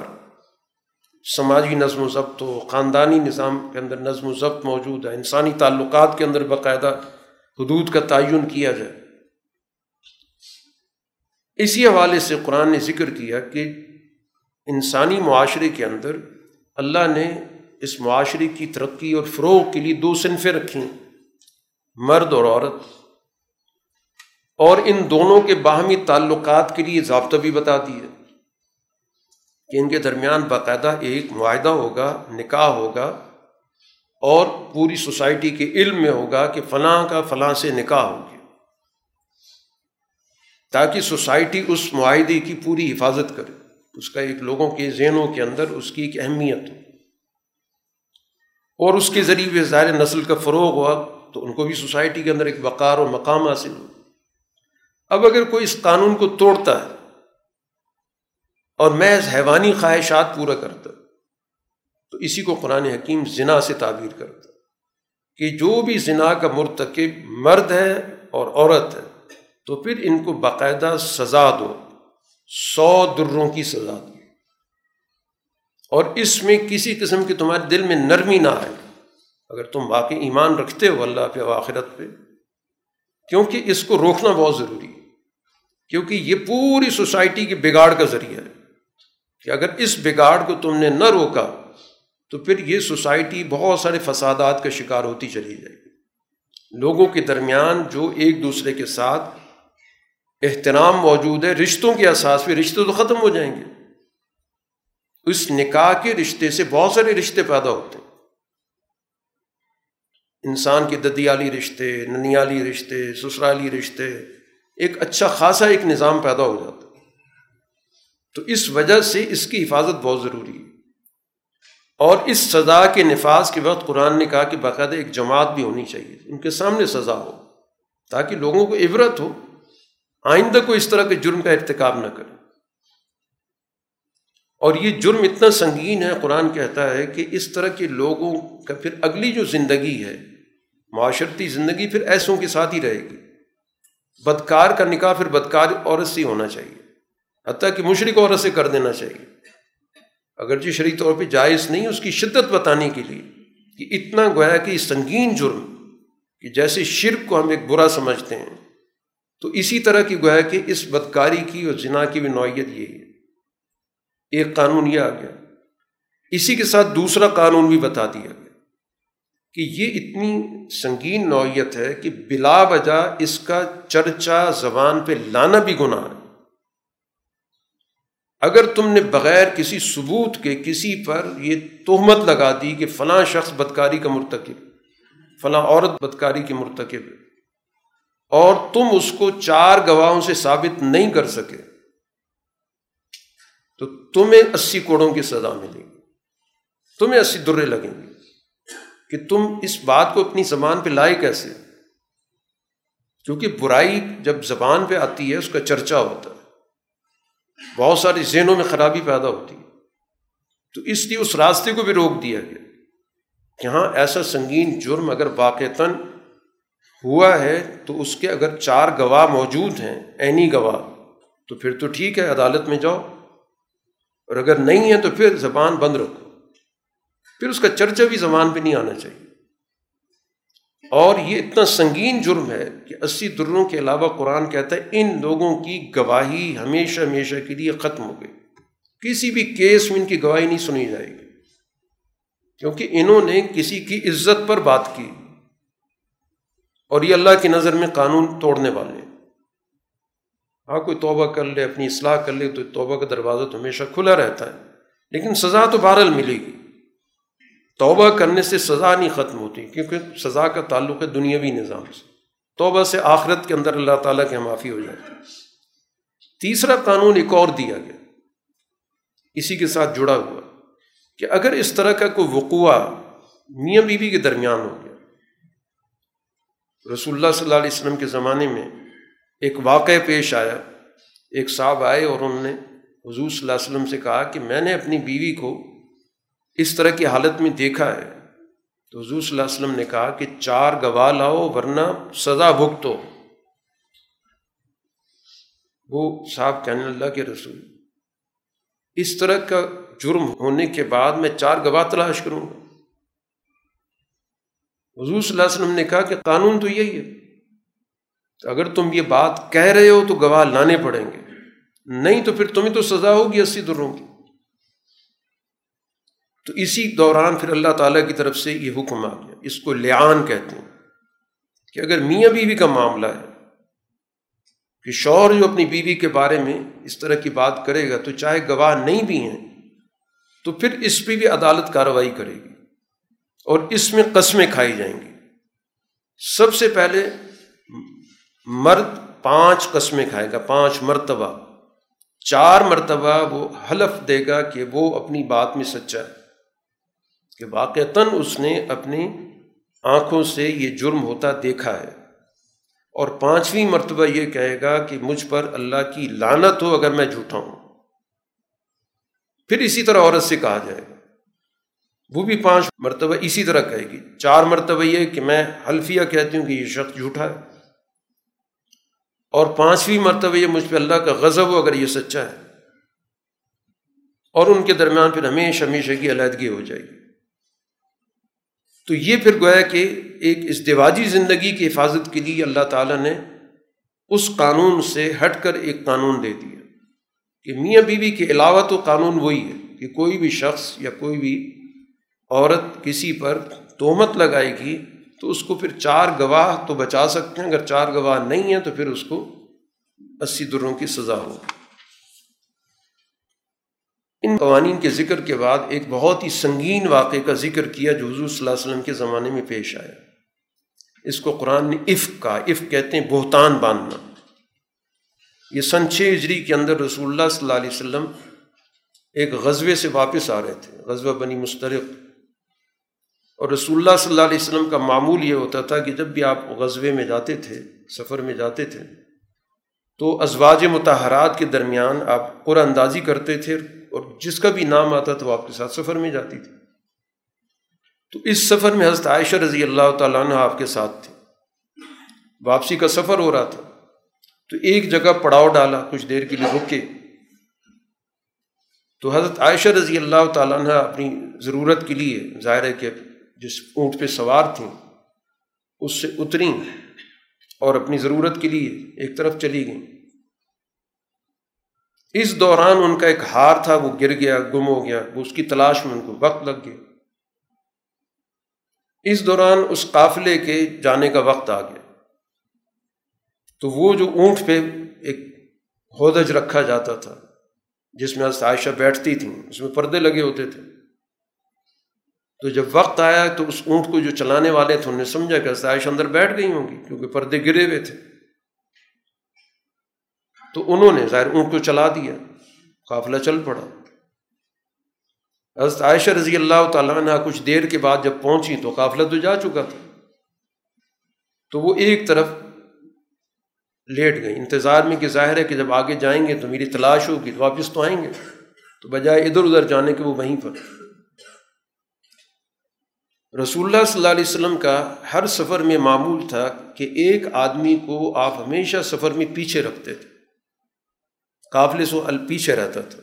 تاکہ پیچھے اگر کوئی چیز کسی کے رہ گئی، کوئی گر گئی، تو وہ ان کو سمیٹ کے لے آئے چنانچہ ایک صحابی تھے صفان جب وہ پیچھے سے آئے تو انہوں نے حضرت عائشہ کو دیکھا۔ تو بڑی زور سے انہوں نے کہا، انا اللہ و انا راج تو حضرت عائشہ کی آنکھ کھل گئی۔ تو فوراً ہی انہوں نے پردہ کیا۔ ان کے پاس اونٹ تھا۔ وہ اونٹ پہ ان کو سوار کیا اور مدینہ آ گئے۔ اس واقعے کو عبداللہ بن ابئی نے، جو منافقین کا سردار تھا، اس نے اس کو نہایت ہی گری ہوئی حرکت اس موقع پہ کی۔ ایک بہت ہی منفی قسم کا، گھٹیا قسم کا پرپیگنڈا کیا۔ حضرت عائشہ کے کردار پہ کہ اس شخص کے ساتھ نوز باللہ عائشہ کا کوئی تعلق۔ یہ واقع عفق کہلاتا۔ ہے اس پر قرآن کی یہ ساری آیات اتری ہیں۔ جس میں قرآن حکیم نے مسلمانوں کو بڑی سخت تنبیہ کی ہے، کیونکہ کچھ دنوں کے بعد ہی جا کے وہی نازل ہوئی۔ اور اس دوران ظاہر بڑی پریشانی رہی۔ خود حضور صلی اللہ علیہ وسلم کو بھی بہت ذہنی اذیت پہنچی کہ تم لوگوں نے جب یہ بات سنی تھی تو اسی وقت تم لوگوں نے کیوں نہیں کہہ دیا تھا کہ یہ سفید جھوٹ ہے؟ اور جو ایسی باتیں کر رہے تھے، ان سے کہنا تھا، گواہ لے آؤ۔ چرچا کرنے کی بجائے گواہ لے آؤ، فیصلہ ہو جائے گا۔ تو اب اس رکوع کے اندر جو دوسرا رکوع ہے، یہ سارا اسی مضمون پر ہے کہ ایک جماعت تم میں سے اس بہتان کو لے کر آئی۔ اب نتائج کے اعتبار سے قرآن حکیم یہ کہتا ہے کہ اگرچہ اس وقت تو بہت ذہنی پریشانی ہوئی، خود حضور صلی اللہ علیہ وسلم کو بھی ہوئی، حضرت عائشہ کو بھی ہوئی، تمام مسلمانوں کو بھی ہوئی لیکن مستقبل کے حوالے سے اس واقعے کے بعد ایک تو حضرت عائشہ کے لیے ہمیشہ کی برات آ گئی۔ حضرت عائشہ کا جو کردار ہے، رہتی دنیا تک آپ اس پہ کوئی انگلی نہیں اٹھا سکتا کیونکہ اللہ تعالیٰ کی طرف سے ان کی برات کا اعلان۔ اس طرح کے واقعات ماضی میں بھی ہوتے رہے۔ لیکن اللہ تعالیٰ کی طرف سے ان کی برات کسی اور ذریعے سے ہوتی رہی۔ جیسے قرآن یوسف علیہ السلاۃ والسلام کے واقعے کا ذکر کیا تو انگلی تو ان پہ بھی اٹھی تھی، لیکن اللہ نے اس کا ازالہ ایک گواہ کے ذریعے کرایا کہ اگر واقع یوں ہے تو یہ ہوگا، یوں ہے تو یہ ہوگا۔ لیکن حضرت عائشہ کا باقاعدہ اللہ تعالیٰ نے وہی کے ذریعے ان کی برات کا اعلان کیا۔ اس لیے قرآن کہتا ہے، اس کو مستقبل کے حوالے سے شر مت سمجھو۔ اس کے اندر بھی خیر کا پہلو باقی اس عمل کے اندر جس نے جتنا کردار ادا کیا اس کے مطابق اس کو سزا ملے گی۔ چنانچہ جو اس کے اندر کچھ ایسے مسلمان ملوث ہو گئے تھے، ان کو باقاعدہ اسی دروں کی سزا بھی ملی۔ قرآن کہتا ہے، جب تم نے سنا تھا، تو چاہیے تھا کہ اہل ایمان مردوں کو اور عورتوں کو اس معاملے میں ان کو حسن زن سے کام لینا چاہیے تھا۔ اور فوراً اس وقت کہہ دیتے کہ یہ کھلا جھوٹ ہے۔ یہ لوگ چار گواہ لے کے کیوں نہیں آئے؟ جب چار گواہ لے کے نہیں آئے تو اس کا مطلب کہ بالکل جھوٹے لوگ ہیں۔ اور یہ اتنا سنگین واقعہ ہے کہ اگر اللہ تعالیٰ کی رحمت اور فضل نہ ہوتا تو اس تمہاری غلط بیانی کی وجہ سے، پروپیگنڈی کی وجہ سے اس دنیا میں تم پہ سب پہ عذاب آتا۔ یہ تو اللہ نے فضل کیا کہ تمہیں اس دنیا کے اندر عذاب سے بچا لیا۔ ورنہ تم نے رسول اللہ صلی اللہ علیہ وسلم کے گھرانے پر بات کی تھی۔ تو یہ تو اتنا سنگین معاملہ تھا کہ ہو سکتا تھا کہ اللہ تعالیٰ کی اسی دنیا کے اندر تم پر کوئی عذاب کی نوعیت آ جاتی۔ اور تم اس کو معمولی بات سمجھ رہے تھے۔ ایک بات جس کا تمہیں پتہ کچھ نہیں ہے، خواہ مخواہ تم اس کو زبانوں پہ جیسے لوگوں کی عادت ہو جاتی ہے کہ کوئی واقع ہوا، دوسرے کو کہتے پتہ چلا کیا ہوا؟ تو تم اس کو معمولی بات سمجھ رہے تھے۔ یہ تو اللہ کے یہاں بہت ہی سنگین بات تھی۔ جب یہ بات سنی تھی تو تم نے ایسا کیوں نہیں کہا کہ ہمیں اس بات کی اجازت نہیں ہمارے شایان شانی کے ہم اس موضوع پہ بات کریں۔ یہ تو بالکل کھلا بہتان ہے، بڑا بہتان ہے۔ اللہ تعالیٰ آئندہ کے لیے نصیحت کرتا ہے کہ یہ بات دوبارہ نہیں ہونی چاہیے۔ باقی جو سوسائٹی کے اندر بے حیائی پھیلانا چاہتے ہیں، تو ان کے لیے بہت دردناک عذاب ہے۔ یعنی ایک بے حیائی کا واقعہ ہوتا ہے اور ایک اس کا چرچا ہوتا ہے۔ قرآن کہتا ہے یہ چرچا یہ زیادہ سنگین ہے۔ کیونکہ بہت سارے لوگوں کے ذہن اس سے خراب ہوئے، بہت ساری زبانیں خراب ہوئیں۔ تو معاشرے کے اندر جو سزا دی جاتی وہ اسی وجہ سے دی جاتی کہ اس کی وجہ سے اس برائی کا چرچا ہوا۔ جو قرآن نے یہاں پر پچھلی جرم کی سزا کے طور پہ ذکر کیا کہ چار گواہ اس کا مطلب جرم کا چرچا ہو چکا ہے۔ اب اس کو روکنا تو ضروری ہے۔ تو اس لیے جو سوسائٹی کے اندر برائی کا فروغ دیتے ہیں، کی نہیں انہوں نے، لیکن تذکرہ ہو رہا ہے۔ ایک نے دوسرے کو، دوسرے نے تیسرے کو کیا۔ تو یہ جو پروپیگنڈا ہے برائی کا، بے حیائی کا، ان لوگوں کے لیے دردناک سزا ہے دنیا کے اندر بھی اور آخرت میں اب اسی واقعے کے ساتھ ایک بات جڑی ہوئی تھی کہ ان میں جو افراد ملوث تھے ایک صاحب وہ تھے، وہ حضرت ابو بکر رضی اللہ تعالیٰ عنہ کے قریبی عزیز بھی تھے۔ اور حضرت ابو بکر ان سے مالی تعاون بھی کرتے تھے۔ جب یہ واقعہ ہوا تو حضرت ابو بکر کو بھی ظاہر ہے بہت دکھ پہنچا۔ اور انہیں قسم کھا لی کہ اس طرح کے آدمی کو تو میں کبھی بھی کوئی تعاون نہیں کروں گا۔ اس پہ بھی آیت اتری ہے کہ اس کی یقیناً اخلاقی کوتاہی ہے۔ لیکن اس کی بنیاد پہ کسی کو معاشی سزا دینا درست نہیں ہے۔ اس کو سزا ہو گئی ہے۔ باقی آپ اس کے ساتھ جو تعاون کرتے تھے وہ جاری رکھیں جن لوگوں کو اللہ نے وسائل دیے ہیں، وہ کبھی قسم نہ کھائیں کہ ہم فلاں کو نہیں دیں گے، فلاں کو نہیں دیں گے۔ جرم کی سزا ہو چکی ہے اس سے۔ لیکن اس کی بنیاد پر آئندہ کے لیے اتنا بڑا قدم اٹھانا کہ کسی کی اخلاقی کمزوری کی وجہ سے آپ اس کی معاشی ناکہ بندی کر دیں۔ اس کا معاشی بائیکاٹ کر دیں تو یہ درست نہیں۔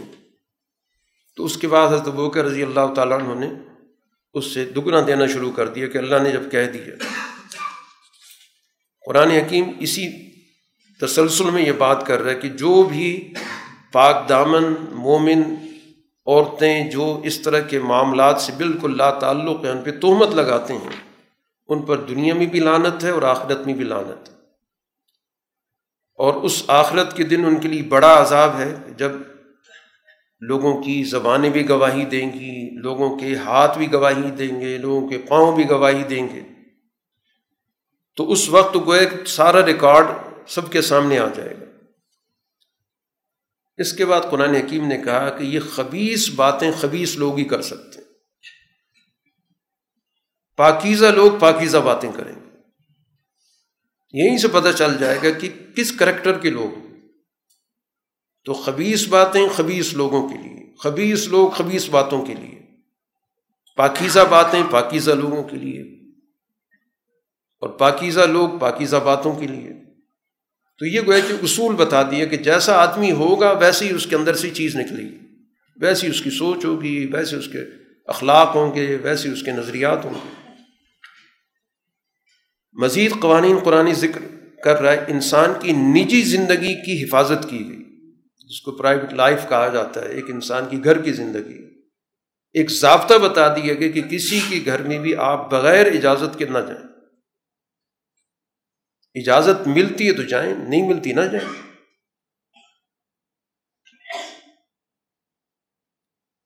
اور پھر رسول اللہ صلی اللہ علیہ وسلم نے اس کی تفصیل بھی بتا دی۔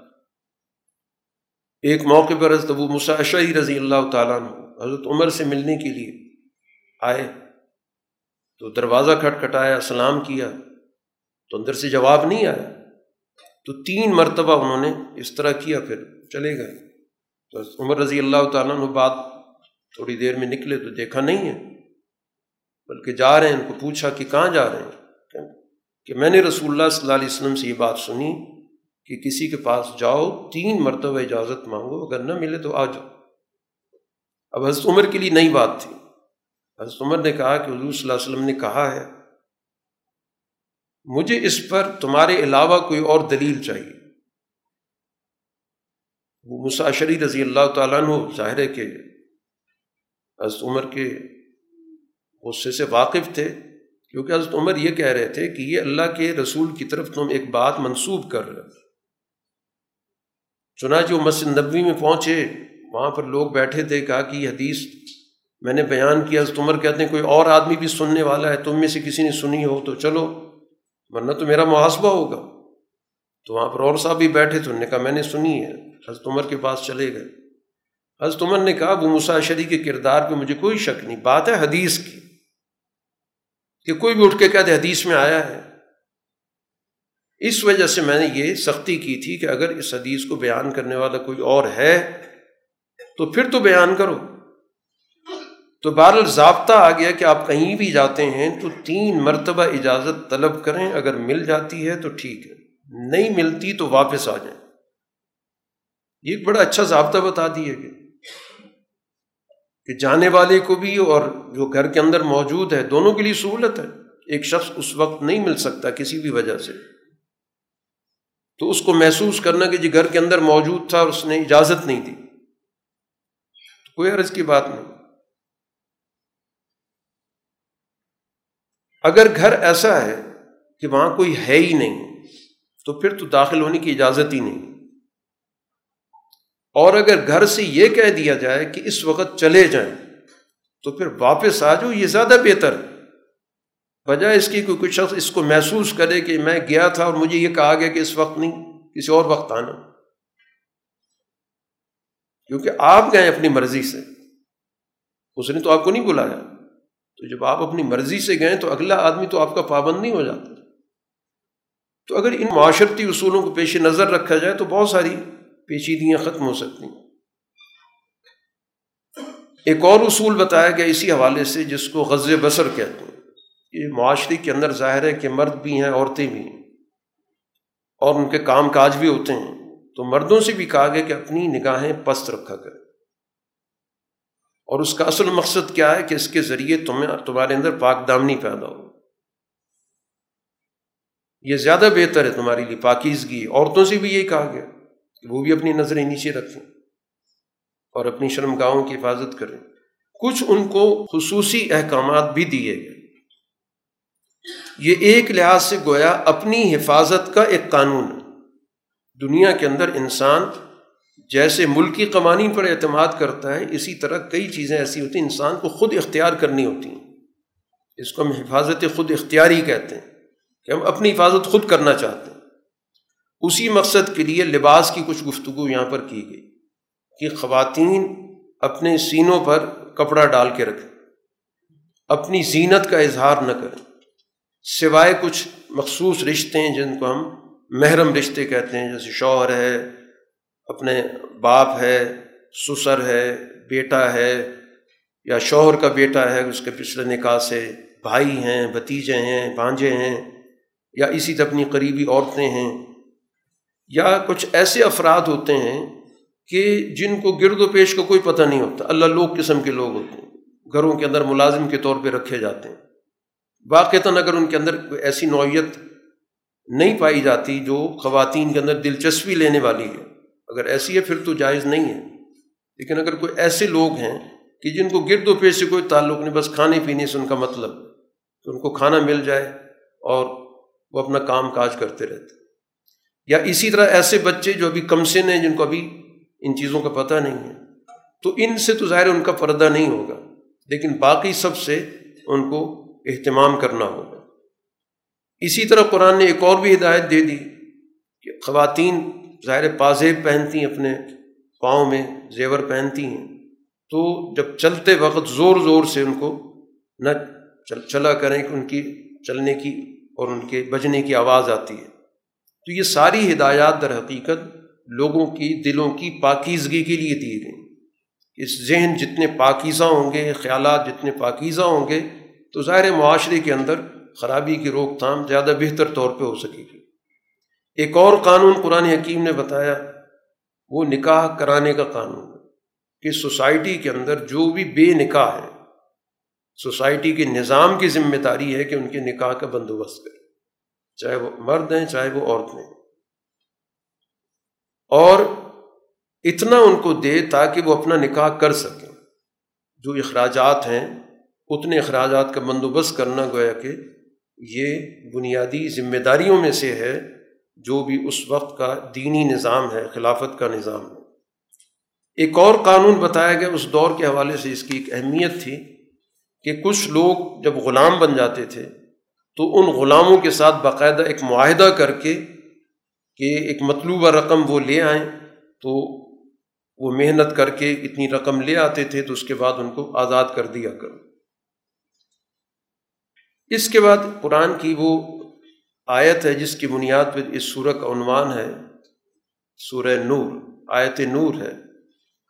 پانچواں رکوع ہے کہ اللہ آسمان و زمین کا نور ایک مثال سے سمجھایا گیا۔ اور مثال کا اصل مقصد کسی بات کے قریب ذہن کو لے کے جانا ہوتا۔ کیونکہ اللہ تعالیٰ کی کسی بھی صفت کو حقیقی معنوں میں سمجھنا ہمارے علم سے بہت دور ہے، کیونکہ ہمارا بہت محدود علم ہے، بہت محدود سوچ ہے، اور اللہ کی ذات لامحدود ہے۔ تو اب انسان کو سمجھانے کے لیے کچھ ایک مثال دی جا رہی ہے۔ کہ اس کے نور کی مثال ایسی ہے کہ جیسے ایک تاکچہ ہوتا ہے۔ گزشتہ دور میں جب بلڈنگز بنتی تھیں، عمارتیں بنتی تھیں اب بھی جو پرانی عمارتیں موجود ہیں، تو اس میں لائٹ کے لیے ایک تاکچے بنائے جاتے تھے۔ دیوار کے اندر جگہ بنائی جاتی تھی جس میں دیا رکھا جاتا تھا۔ تو اس سے گویا کہ پورا ماحول روشن ہوتا تھا، اس کو تاکچہ کہتے کہ اس کی نور کی مثال ایسی ہے کہ جیسے اس تاکچے کے اندر ایک چراغ رکھ دیا گیا۔ اور وہ چراغ بھی ایک شیشے کے مرتبان میں شیشہ بھی شفاف ہے، اس کے اندر چراغ ہے، جس سے روشنی پھیل رہی ہے۔ اور وہ شیشہ اتنا شفاف ہے جیسے ایک چمکتا ہوا ستارہ ہو۔ بالکل بادش پتہ ہی نہیں چلتا کہ شیشہ ہے کہ نہیں ہے۔ اس میں سے گویا کہ روشنی چھن چھن کے آ رہی اور اس چراغ کو جلایا جا رہا ہے ایک بابرکت درخت کے تیل سے۔ وہ زیتون۔ اور وہ اتنا شفاف تیل ہے کہ اگر اس کو آگ نہ بھی چھوئے تو ویسے بھی روشن ہو سکتا ہے۔ یہ سمجھانے کے لیے کہ اس کے اندر اتنی شفافیت ہے، جلنے کی اتنی اس میں صلاحیت موجود ہے، آگ پکڑ سکتا ہے کہ اگر آگ اس کے قریب نہ بھی جائے تو ہو سکتا ہے وہ ویسی روشن ہو جائے۔ یہ قرآن نے ایک مثال دی اللہ کے نور کو سمجھانے کے لیے۔ نور دنیا میں کیا ہے؟ وہ اللہ کی وہی جیسے یہ قرآن حکیم ہے۔ یہ اس دنیا کے اندر نور کی ایک مثال ہے۔ اللہ تعالیٰ نے اس قرآن کو ایک تاکچے میں بھیجا ہے۔ تاکچہ کیا ہے؟ یہ کل کائنات، جتنی بھی دنیا ہے۔ یہ ایک تاکچہ ہے جس میں قرآن آیا ہے۔ اور اس تاکچے کے اندر جو اللہ تعالیٰ نے جو روشن ایک چراغ رکھا ہے، وہ چراغ اس قرآن حکیم کی بنیادی حکمت قرآن کا جو بنیادی فکر یہ ایک چراغ ہے۔ اور اس چراغ کو اللہ تعالیٰ نے اس دنیا کے اندر کس شیشے میں رکھا؟ رسول اللہ صلی اللہ علیہ وسلم میں رکھا۔ رسول اللہ صلی اللہ علیہ وسلم پر ایمان لانے والی اس جماعت کے اندر یہ وہی اللہ کی حضور صلی اللہ علیہ وسلم کے اندر آئی اور آپ کے ذریعے آپ کی جماعت کے اندر آئی۔ اس لیے قرآن یہ مثال دی کہ جیسے ایک روشن ستارہ ہوتا ہے۔ چنانچہ رسول اللہ صلی اللہ علیہ وسلم نے بھی اپنے صحابہ کو تشویح ستاروں سے دی۔ تو اس سے پتہ چلا کہ یہ شیشہ جو ہے، یہ آپ اور آپ کی جماعت ہے۔ اب یہ ایک پاکیزہ یا بابرکت درخت سے روشن ہوتی ہے۔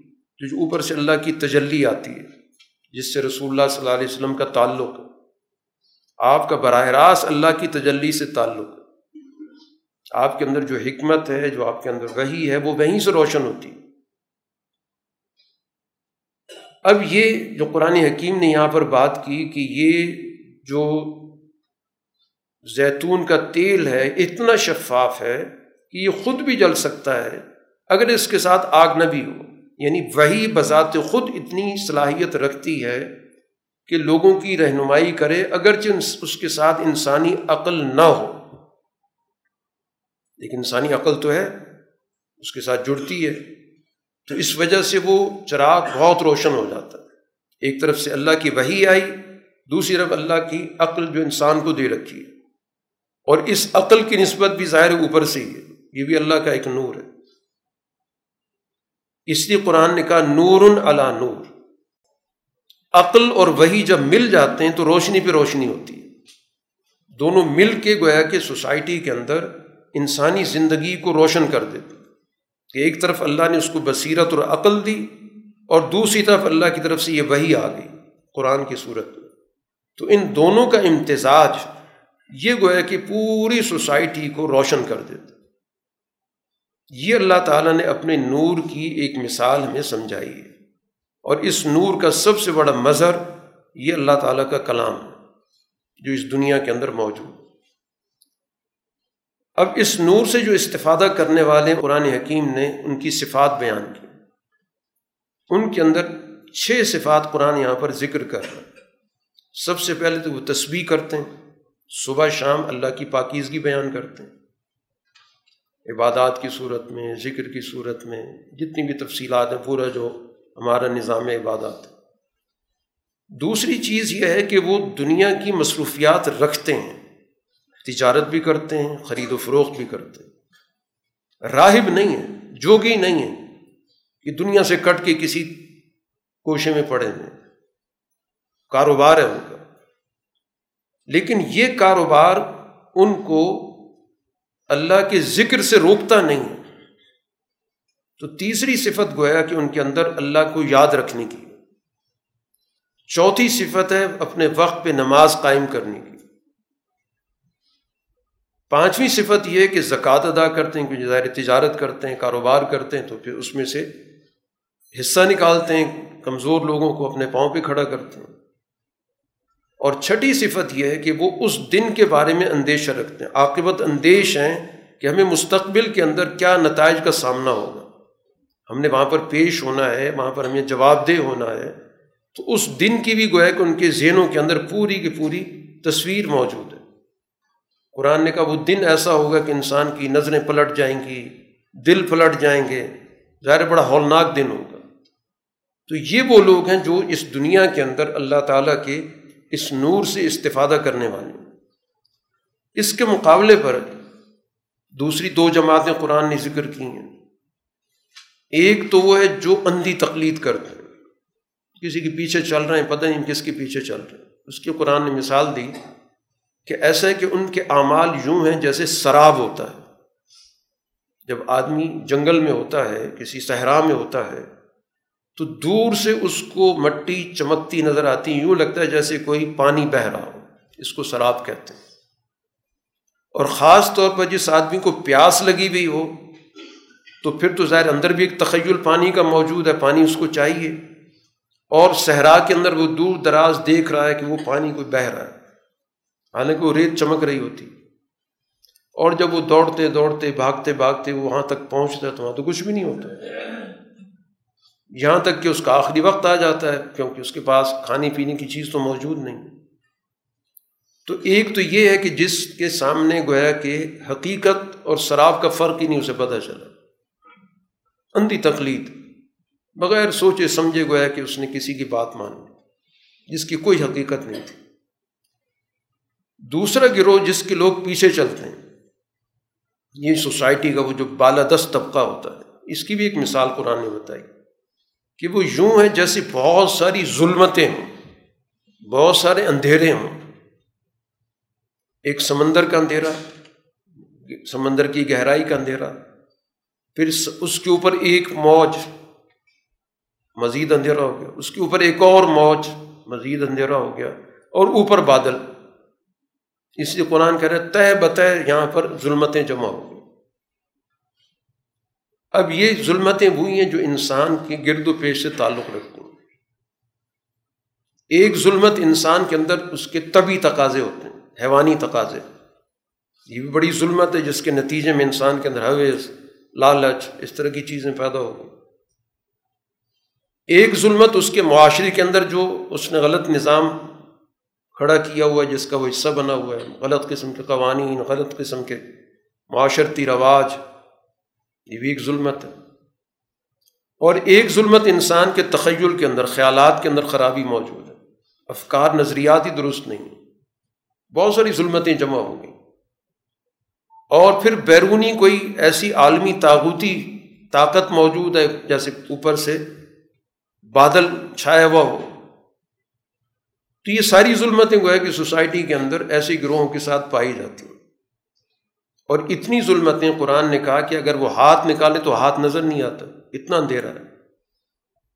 یہ وہ طبقہ ہے جو سوسائٹی کے اندر ظلمتوں کی پرورش کرتا ہے اور پوری سوسائٹی کو گویا اندھیروں میں رکھتا ہے۔ تو یہ دونوں گروہ گویا کہ اس نور والی جماعت کے مقابلے پر ایک وہ اندھے پیروکار جن کو شراب بھی گویا کہ پانی نظر آ رہا ہے، اور ایک وہ جن پر اندھیرے چھائے ہوئے ان کے اندر کے اندھیرے، باہر کے اندھیرے، سوچوں کے اندھیرے، عالمی طاقتوں کے غلبے کے اندھیرے۔ اس کے بعد قرآن حکیم نے یہاں پر رکو نمبر پانچ کے آخر میں ایک کردار ذکر کیا گیا منافقین کا، ان کا ایک تجزیہ کیا گیا کہ جو دعویٰ کرتے ہیں کہ ہم اللہ پر اور اللہ کے رسول پر ایمان لائیں، اطاعت کریں گے۔ لیکن ایک فریق منحرف ہو گیا۔ ظاہری طور پر جو دعویٰ موجود ہے، لیکن حقیقی اطاعت اس کے اندر موجود نہیں ہے۔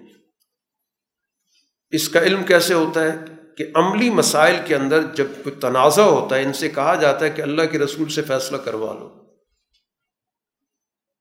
تو ایک فریق منہ مو موڑ کے چلا جاتا ہے۔ دعویٰ ہے کہ ہم مومن ہیں۔ ہم اللہ کو مانتے ہیں، رسول کو مانتے ہیں۔ لیکن اللہ کے رسول کے سسٹم کو ماننے کے لیے تیار نہیں ہے۔ اس کی کیے گئے فیصلے پر اعتماد نہیں ہے۔ تو قرآن اس کا تجزیہ کرتا ہے کہ مسئلہ کیا ہے؟ کیا ان کے دلوں کے اندر مرض ہے؟ کوئی حرص ہے؟ حوث ہے؟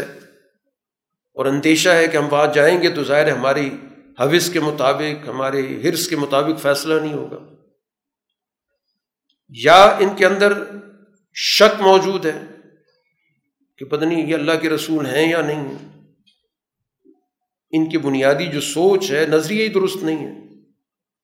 یا تیسری بات یہ ہے کہ انہیں یہ ڈر ہے کہ اللہ کے رسول ظلم کریں گے۔ ان کی ذہنیت کے اندر خود ظلم بیٹھا ہوا ہے۔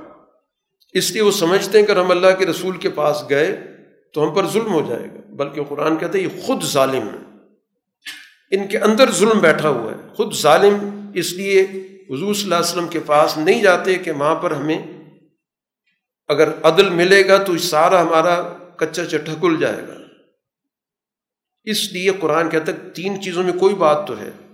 یا تو دلوں کے اندر مرض بیٹھا ہوا ہے کہ ہمارے حوث کے مطابق فیصلہ نہیں ہوگا۔ یا پھر ذہنوں کے اندر کوئی شک پایا جاتا ہے کہ اللہ کے رسول کو مانتے نہیں ہیں۔ دعویٰ ہے، مانتے نہیں ہیں۔ اور تیسرا یہ ہے، وہ کہتے ہیں ہمارے مفادات پہ زد پڑے گی، جس کو وہ تعبیر کرتے ہیں، خدا نخواستہ، اللہ کے رسول ہم پر ظلم کریں جبکہ اہل ایمان وہ ہیں کہ جن کو جب اللہ کے رسول کی طرف دعوت دی جاتی ہے، تو وہ دل سے کہتے ہیں کہ ہم نے بات سنی اور ہم نے اطاعت کی۔ جو بھی فیصلہ ہم نے قبول کرنا، تو یہ کامیاب جماعت ہے۔ اب قرآن حکیم یہاں پر اطاعت کے حوالے سے جو کامیابی کی عناصر ہے ان کو ذکر کرے اللہ کی اطاعت کرنی ہے، اللہ کے رسول کی اطاعت کرنی ہے۔ اور اس کے بعد اللہ کی عظمت کے ساتھ اس کا خوف. اور تیسرا، اللہ کو حاضر ناظر جان کر عدل و انصاف کی سوچ دل کے اندر موجود ہو.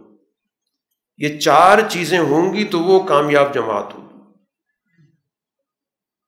قرآن حکیم نے اب یہاں پر اہل ایمان سے اس وعدے کا ذکر کیا جو رسول اللہ صلی اللہ علیہ وسلم کی جماعت کے ساتھ اللہ نے یہ وعدہ کیا کہ ان کو اس دنیا کے اندر تین انعامات ضرور دے گا۔ زمین میں خلافت عطا کرے گا۔ زمین میں اس دین کو غالب کرے گا۔ اور سوسائٹی کے اندر امن قائم کرے گا۔ یہ رسول اللہ صلی اللہ علیہ وسلم پر ایمان لانے والی جماعت سے اللہ کا وعدہ ہے۔ اور یہ وعدہ دنیا میں پورا ہو کر رہا کہ اللہ نے اس جماعت کو دنیا کے اندر خلافت بھی دی اور پھر ان کے ذریعے دین کی تفصیلات کا پورا کا پورا سسٹم وضع ہو گیا۔ اور پھر سوسائٹی کے اندر جہاں تک اس خلافت کی وسعت تھی، امن و امان تھا۔ تو جو اللہ کا وعدہ ہے، وہ اللہ کا وعدہ پورا ہو کر رہا۔ اس سورہ کے اختتام پر بھی کچھ قوانین کا ذکر کیا گیا۔ ابھی بات ہوئی تھی اجازت طلب کرنے کی، کہ جب بھی آپ کسی کے گھر جائیں تو اجازت طلب کریں قرآن نے یہاں پر استثنا کیا کم سن بچوں کو۔ یعنی وہ بچے جو گھروں میں آتے جاتے رہتے ہیں۔ محلے کے اندر ہوتے ہیں، گھر اکٹھے ہوتے ہیں۔ تو بچوں کی آمد و رفت گھروں میں ہوتی رہتی ہے۔ تو ان کو اجازت سے مستثنا کر دیا گیا۔ اگر ان کو بھی پابند کریں گے تو بہت مشکل ہو جائے گی۔ بچے آ رہے ہیں، جا رہے ہیں۔ ہر دفعہ اجازت مانگنا، ہر دفعہ ان کو اجازت دینا۔ لیکن تین اوقات ایسے ہیں جن میں بچوں کو بھی پابند کر دیا گیا۔ ایک نماز فجر سے پہلے صبح کے وقت اگر اس وقت کوئی بچہ آئے گا تو اس کو اجازت مانگنی ہوگی۔ بغیر اجازت کے گھر میں نہیں داخل ہوگا۔ اسی طرح دوپہر کے وقت جب عام طور پر لوگ آرام کرتے اس وقت بھی بغیر اجازت کے گھروں میں جانے سے منع کر دیا۔ اور تیسرا نماز عشاء کے بعد، کہ یہ تین اوقات چونکہ انسان کے اپنے گھر کے اندر مکمل طور پر پرائیویسی کے ہوتے ہیں اس لیے اس میں بچوں کو بھی پابند کر دیا گیا کہ کسی کے گھر جائیں تو اجازت لے کر جائیں۔ باقی اوقات کے اندر اجازت دینے کی انہیں ضرورت نہیں۔ اسی طرح قرآن حکیم نے یہاں پر ایک اور قانون بھی متعارف کرا ہے ان خواتین کے لیے جو بہت زیادہ معمر ہو جاتی ہیں، بڑی عمر کی ہو جاتی ہیں، تو ان کے لیے ضروری نہیں کہ وہ اپنا زائد جو ہے کپڑے اوپر رکھیں۔ صرف ضروری جو لباس ہے وہ ضرور پہنیں، احتیاط کریں تو بہت اچھی بات ہے، لیکن اس طرح کی پابندی جیسے دیگر خواتین پر ہے، وہ پابندی ان کے لیے نہیں ہے۔ اسی طرح قرآن حکیم نے یہاں پر باہمی معاشرت کا قانون بھی بتایا کہ جب لوگ آپس میں مل جل کر رہتے ہیں، تو آپس میں ایک دوسرے کے گھروں سے خاص طور پر جو جن سے جن کے ساتھ خاندانی تعلقات ہوتے ہیں، رشتے ہوتے ہیں، ان کے لیے کوئی حرج کی بات نہیں کہ وہ اپنے رشتہ داروں کے گھر جا کر کسی بھی وقت اگر کھانا کھانے میں شریک ہو گئے تو کوئی نقصان کی بات نہیں یہ سارے وہ رشتے جو قریبی رشتے ہیں، اپنے باپ کے گھر جا رہے ہیں، اپنی ماں کے گھر جا رہے ہیں، اپنے بھائی کے گھر جا رہے ہیں، چچا کے گھر، ماموں کے گھر، خالہ کے گھر۔ اور وہاں پر کھانے کا وقت ہو جاتا ہے، وہ آپ کو دعوت دے دیتے ہیں۔ تو کوئی عرض کی بات نہیں کہ ان کے کھانے میں شریک ہو جاؤ۔ یا اسی طرح کچھ معذور لوگ ہیں، تو ان معذور لوگوں کو بھی اپنے کھانے میں شریک کرنے میں کوئی حرج نہیں۔ کیونکہ اس میں ایک یہ لوگوں کے ذہنوں کے اندر تاثر ہوا کرتا تھا کہ کہیں ان کے ساتھ ہماری طرف سے زیادتی نہ ہو جائے۔ ہم کھانے میں شریک کریں گے تو ہو سکتا ہے کہ ہم ان کا حصہ نہ کھا جائیں۔ تو کہا کہ اتنی احتیاط کرنے کی ضرورت نہیں ہے۔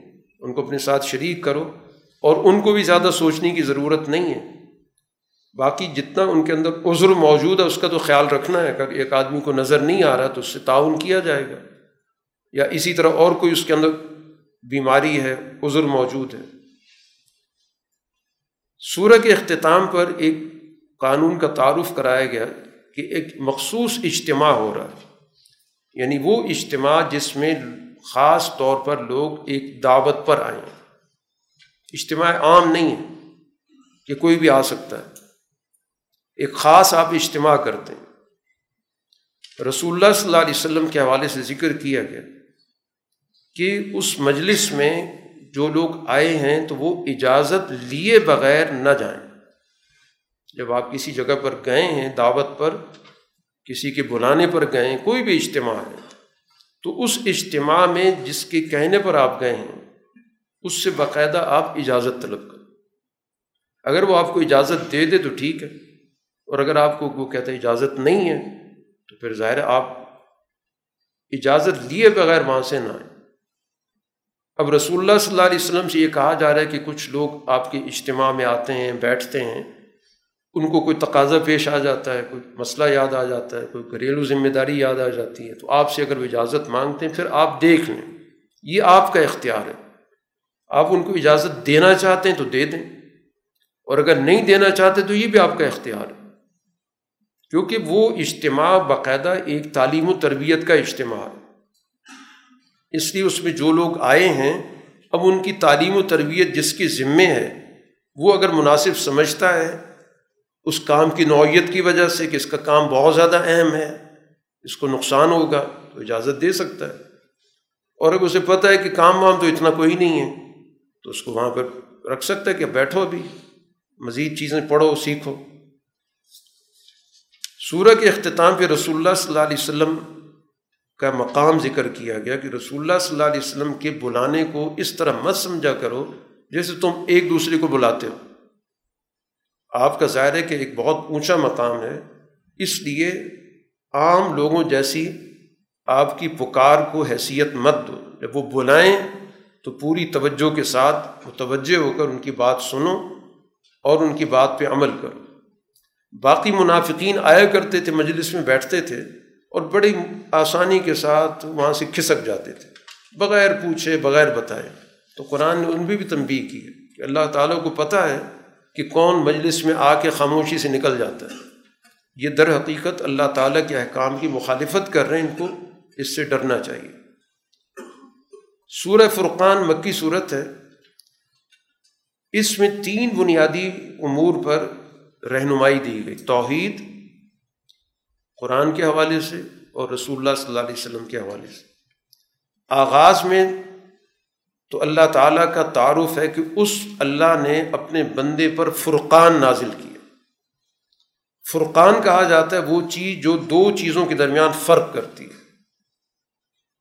حق اور باطل کے درمیان فرق کرنے والی یہ کتاب ہے۔ اس کتاب کو اللہ تعالیٰ نے اپنے بندے پر نازل کیا۔ اب وہ ذات الہی کا پہلے تعارف ہے، کس ذات نے نازل کیا سب سے پہلی صفت قرآن حکیم نے اللہ کی یہ بتایا کہ اس نے قرآن نازل کیا ہے۔ یہ اللہ کی سب سے بڑی صفت تو یہ ہے کہ جب بھی قرآن کی بات ہوگی تو فوراً ذہن کے اندر آئے گا کہ اس کو نازل کرنے والی ایک برتر ذات ہے۔ دوسری صفت یہ بتائے گی کہ کل کائنات کی ملکیت اس کے پاس ہے۔ آسمان، زمین، جو بھی ہے۔ تیسری صفت یہ بتائے گی کہ اس کا کسی کے ساتھ نسلی کوئی تعلق نہیں ہے۔ ساری مخلوق اس کی مخلوق ہے، اس میں سے کوئی اس کی اولاد نہیں ہے کہ جس کو کوئی زیادہ ترجیح دے۔ سب اس کے لیے برابر ہے مخلوق کے طور پہ، کوئی اس کی اولاد نہیں ہے۔ چوتھی صفت یہ بتائے گی کہ اس کے اختیارات میں کوئی شریک نہیں ہے۔ وہ اپنے اختیارات میں بالکل واحد ہے۔ بلا شرکت غیر اس کے اختیارات ہیں۔ اور پانچویں چیز یہ کہ اس نے ساری کائنات کو اس کے اندر موجود چیزوں کو اس نے بنایا اور ہر چیز کا جو نوعی تقاضا ہے اس کو بتا دیا ایک جامد چیز بنائی تو جامد چیز نے کیسے ورک کرنا ہے؟ اس کو اس کی رہنمائی دے دی۔ ایک زمین سے اگنے والی نباتات ہیں، انہوں نے کیسے اگنا ہے؟ اللہ نے اس کو ایک نظام دے دیا۔ بہت سارے جاندار پیدا کیے، جانداروں نے کیسے کام کرنا، ان کو ایک نظام دے دیا۔ انسان پیدا کیا، انسان کو ایک نظام دے دیا۔ یہ وہ ذات ہے جس کا قرآن یہاں پہ تعارف کرا رہا ہے۔ اب قرآن پر ان کی تین اعتراض قرآن ذکر کر رہے ایک تو یہ کہتے تھے، یہ تو جھوٹ ہے۔ یہ تو ویسی بنائی ہوئی بات ہے۔ ایک اعتراض یہ بھی کیا کہ رسول اللہ صلی اللہ علیہ وسلم کی اس وہی میں، اس قرآن کے بنانے میں کچھ اور لوگ بھی آپ سے تعاون کرتے ہیں۔ اب یہ رسول اللہ صلی اللہ علیہ وسلم مکہ مکرمہ کے اندر کچھ کام کاج کرنے والے لوگ تھے، ان کے پاس آپ تبلیغ کے لیے گئے اور وہ بعد میں مسلمان بھی ہو گئے۔ وہ مذہبی طور پہ یہودی تھے۔ اب ان قریش کے لوگوں نے یہ الزام دھرنا شروع کر دیا کہ یہ جو فلاں فلاں یہودی ہیں رسول اللہ صلی اللہ علیہ وسلم کی وہی بنانے میں، قرآن بنانے میں ان کا بھی کردار ہے۔ حالانکہ وہ بیچارے صرف اپنا کام کاج کرنا جانتے تھے۔ اور ان کا عربی زبان سے بھی کوئی خاص تعلق نہیں تھا۔ لیکن الزام دھر دیا اور تیسری بات یہ کی کہ یہ پچھلے قصے ہیں۔ قرآن کی حقیقت کیا، کہانیاں جو صبح شام پڑھی جاتی ہیں۔ قرآن نے اس کے ایک ہی جواب دیا کہ اس کتاب کو اس ذات نے نازل کیا جو اس پوری کائنات کے راز کو جانتا ہے۔ گویا یہ کتاب کوئی معمولی کتاب نہیں ہے۔ اس کتاب کے اندر بہت سی گویا ایسی گہری باتیں موجود ہیں کہ جو انسان کی عقل کو آگے لے کر جاتی ہے۔ اس لیے وہ کہنا گھڑی ہوئی ہے، کہانی ہے، فلاں سے سیکھ لیا ہے۔ ان کی کوئی حقیقت ہی نہیں۔ جو اس قرآن پہ غور و فکر کرے گا، اس کو پتہ چلے گا کہ اس کے اندر کتنی گہرائی موجود ہے۔ اسی طرح رسول اللہ صلی اللہ علیہ وسلم پہ بھی اعتراض۔ ایک اعتراض تو یہ کیا کہ آپ کی جو سرگرمیاں بڑی عوامی نوعیت کی ہیں۔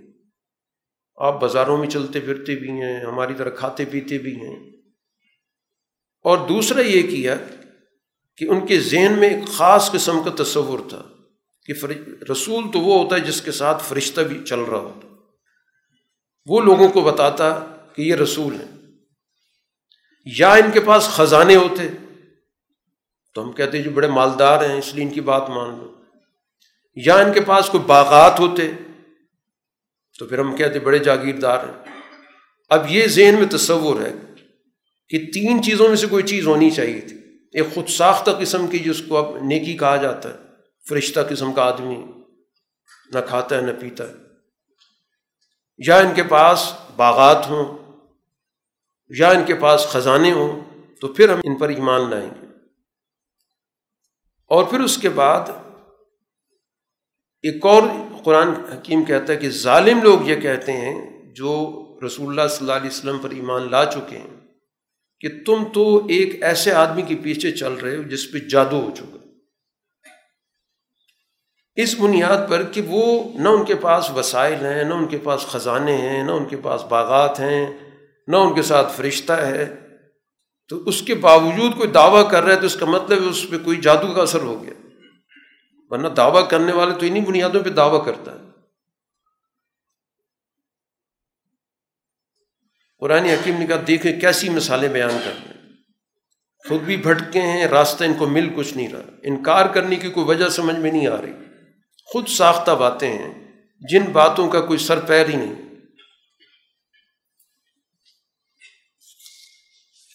قرآن حکیم نے یہاں پر ذکر کیا کہ یہ طرز عمل جو آپ کے بارے میں ان کا ہے، یہ کوئی نیا نہیں ہے۔ دنیا میں جتنی بھی انبیاء آئے، وہ سارے کے سارے بازاروں میں چلتے پھرتے تھے۔ ان کی سماجی سرگرمیاں ہوتی تھیں، معاشی سرگرمیاں ہوتی تھیں، کھاتے پیتے تھے۔ آپ کو انوکھے رسول تو نہیں بن کے آ گئے یہ تو پچھلے سارے رسولوں کی یہی تاریخ ہے۔ تو یہ کوئی اعتراض ان کا بنتا نہیں ہے۔ اصل وجہ یہ کہ ان کے اندر تکبر ہے۔ رکو نمبر تین کے اندر قرآن ذکر کر رہا ہے کہ یہ لوگ جو ہم سے ملنے کی امید نہیں رکھتے، یہ کہتے ہیں ان پہ فرشتی کیوں نہیں آئے؟ یا ہم اپنی آنکھوں سے رب کو دیکھیں گے تو پھر بات مانیں گے۔ اصل وجہ کیا؟ اس تکبروفی انف سے ان کے دلوں کے اندر تکبر موجود ہے۔ سرکشی ہے۔ یہ کسی کو بھی بنیادی طور پر کوئی اہمیت دینے کے لیے تیار ہی نہیں ہے۔ یہ ان کی بڑی بڑی باتیں ہم خدا کو خود دیکھیں گے تو مانیں گے۔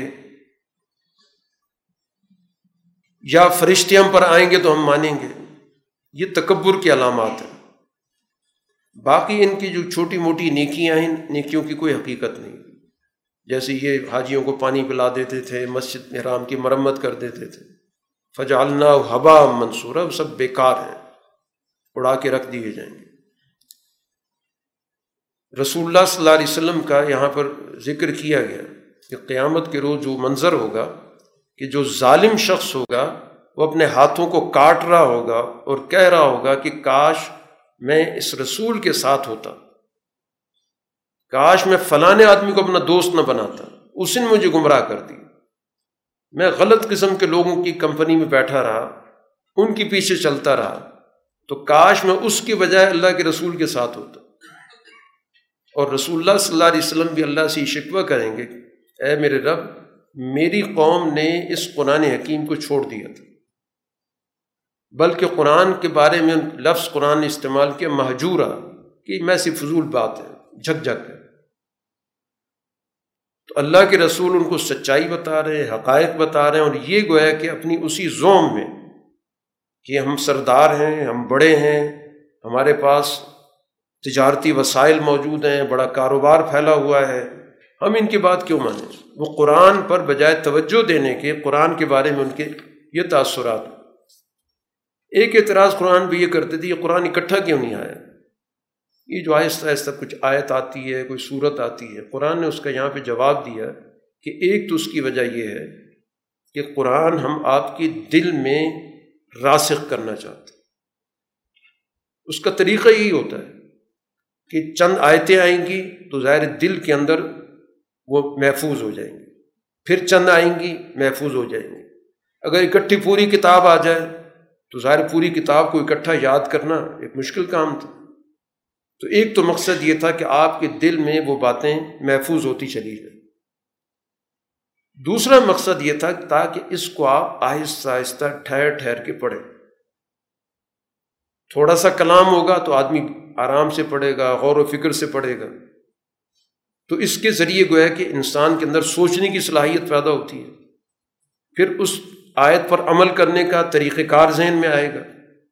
جب پوری کتاب ہوگی تو ظاہر اس کو جلدی جلدی پڑھا جائے گا، غور و فکر اس میں نہیں ہو سکے گا۔ تیسری چیز یہ ہے کہ اس دوران جو جو اعتراضات ہو رہے ہیں، ساتھ ساتھ جواب بھی چل رہا ہے۔ جو اعتراض آیا، اللہ کی طرف سے آیت آئی، اس کا جواب دے دی ہے۔ تو بر وقت گویا کہ لوگوں کی ذہنوں کی صفائی ہو رہی ہے۔ چوتھی وجہ یہ ہے کہ ایک حکم پہلے آ چکا تھا، اب اس کی مزید وضاحت کی ضرورت پیش آ گئی۔ تو اگلی آیت آ کے اس کی وضاحت کر دیتی ہے، اگلی وہی سے مزید وضاحت ہو جاتی ہے۔ تو اس وجہ سے قرآن کو آہستہ آہستہ نازل کرنے کے اندر بہت ساری حکمتیں ہیں۔ یہ تو میں باتیں بنا رہے ہیں کہ اکٹھی کتاب آ جائے۔ مقصد کیا ہے؟ وہ تو بتائیں نا کہ اکٹھی کتاب سے ہوگا کیا؟ اور اس طرح جو آہستہ آہستہ آ رہی اس میں نقصان کیا ہے؟ بلکہ فوائد بتا دیے گئے۔ کہ اس کو محفوظ کرنا آسان ہے، اس پہ غور و فکر کرنا آسان ہے۔ اس کے مطابق جو سوالات ہیں، ان سوالات کا حل مل رہا ہے۔ ذہن کے اندر وسعت پیدا ہو رہی ہے۔ قرآن حکیم اسی صورت کے اندر جو اس کا پانچواں رکوع ہے، اس کے آغاز میں دو دو متضاد چیزوں کی قرآن نے یہاں پر تفصیل بیان کی۔ قرآن نے ذکر کیا کہ دنیا کے اندر سایہ بھی ہے، دھوپ بھی ہے، رات بھی ہے، دن بھی ہے۔ پاکیزہ پانی ہے اور ویران شہر ہے۔ اسی طرح میٹھا پانی بھی ہے اور کھاری پانی بھی ہے۔ تو اسی طرح دنیا کے اندر گویا سچی فکر کا اور فاسد فکر کا بھی اسی طرح آپس میں مقابلہ۔ دنیا تو نام ہی انہی چیزوں کا ہے، متضاد چیزیں پائی جاتی ہیں۔ تو اسی طرح کشمکش دنیا کے اندر اس فاسد فکر کے مقابلے پر قرآن کی فکر کی۔ تو اس پہ تعجب کی تو کوئی بات نہیں ہے۔ لیکن انسان ہمیشہ کس چیز کی طرف جاتا ہے؟ خوشگوار میٹھے پانی کی طرف جاتا ہے۔ انسان دھوپ کے مقابلے پر سائے کی طرف جاتا ہے۔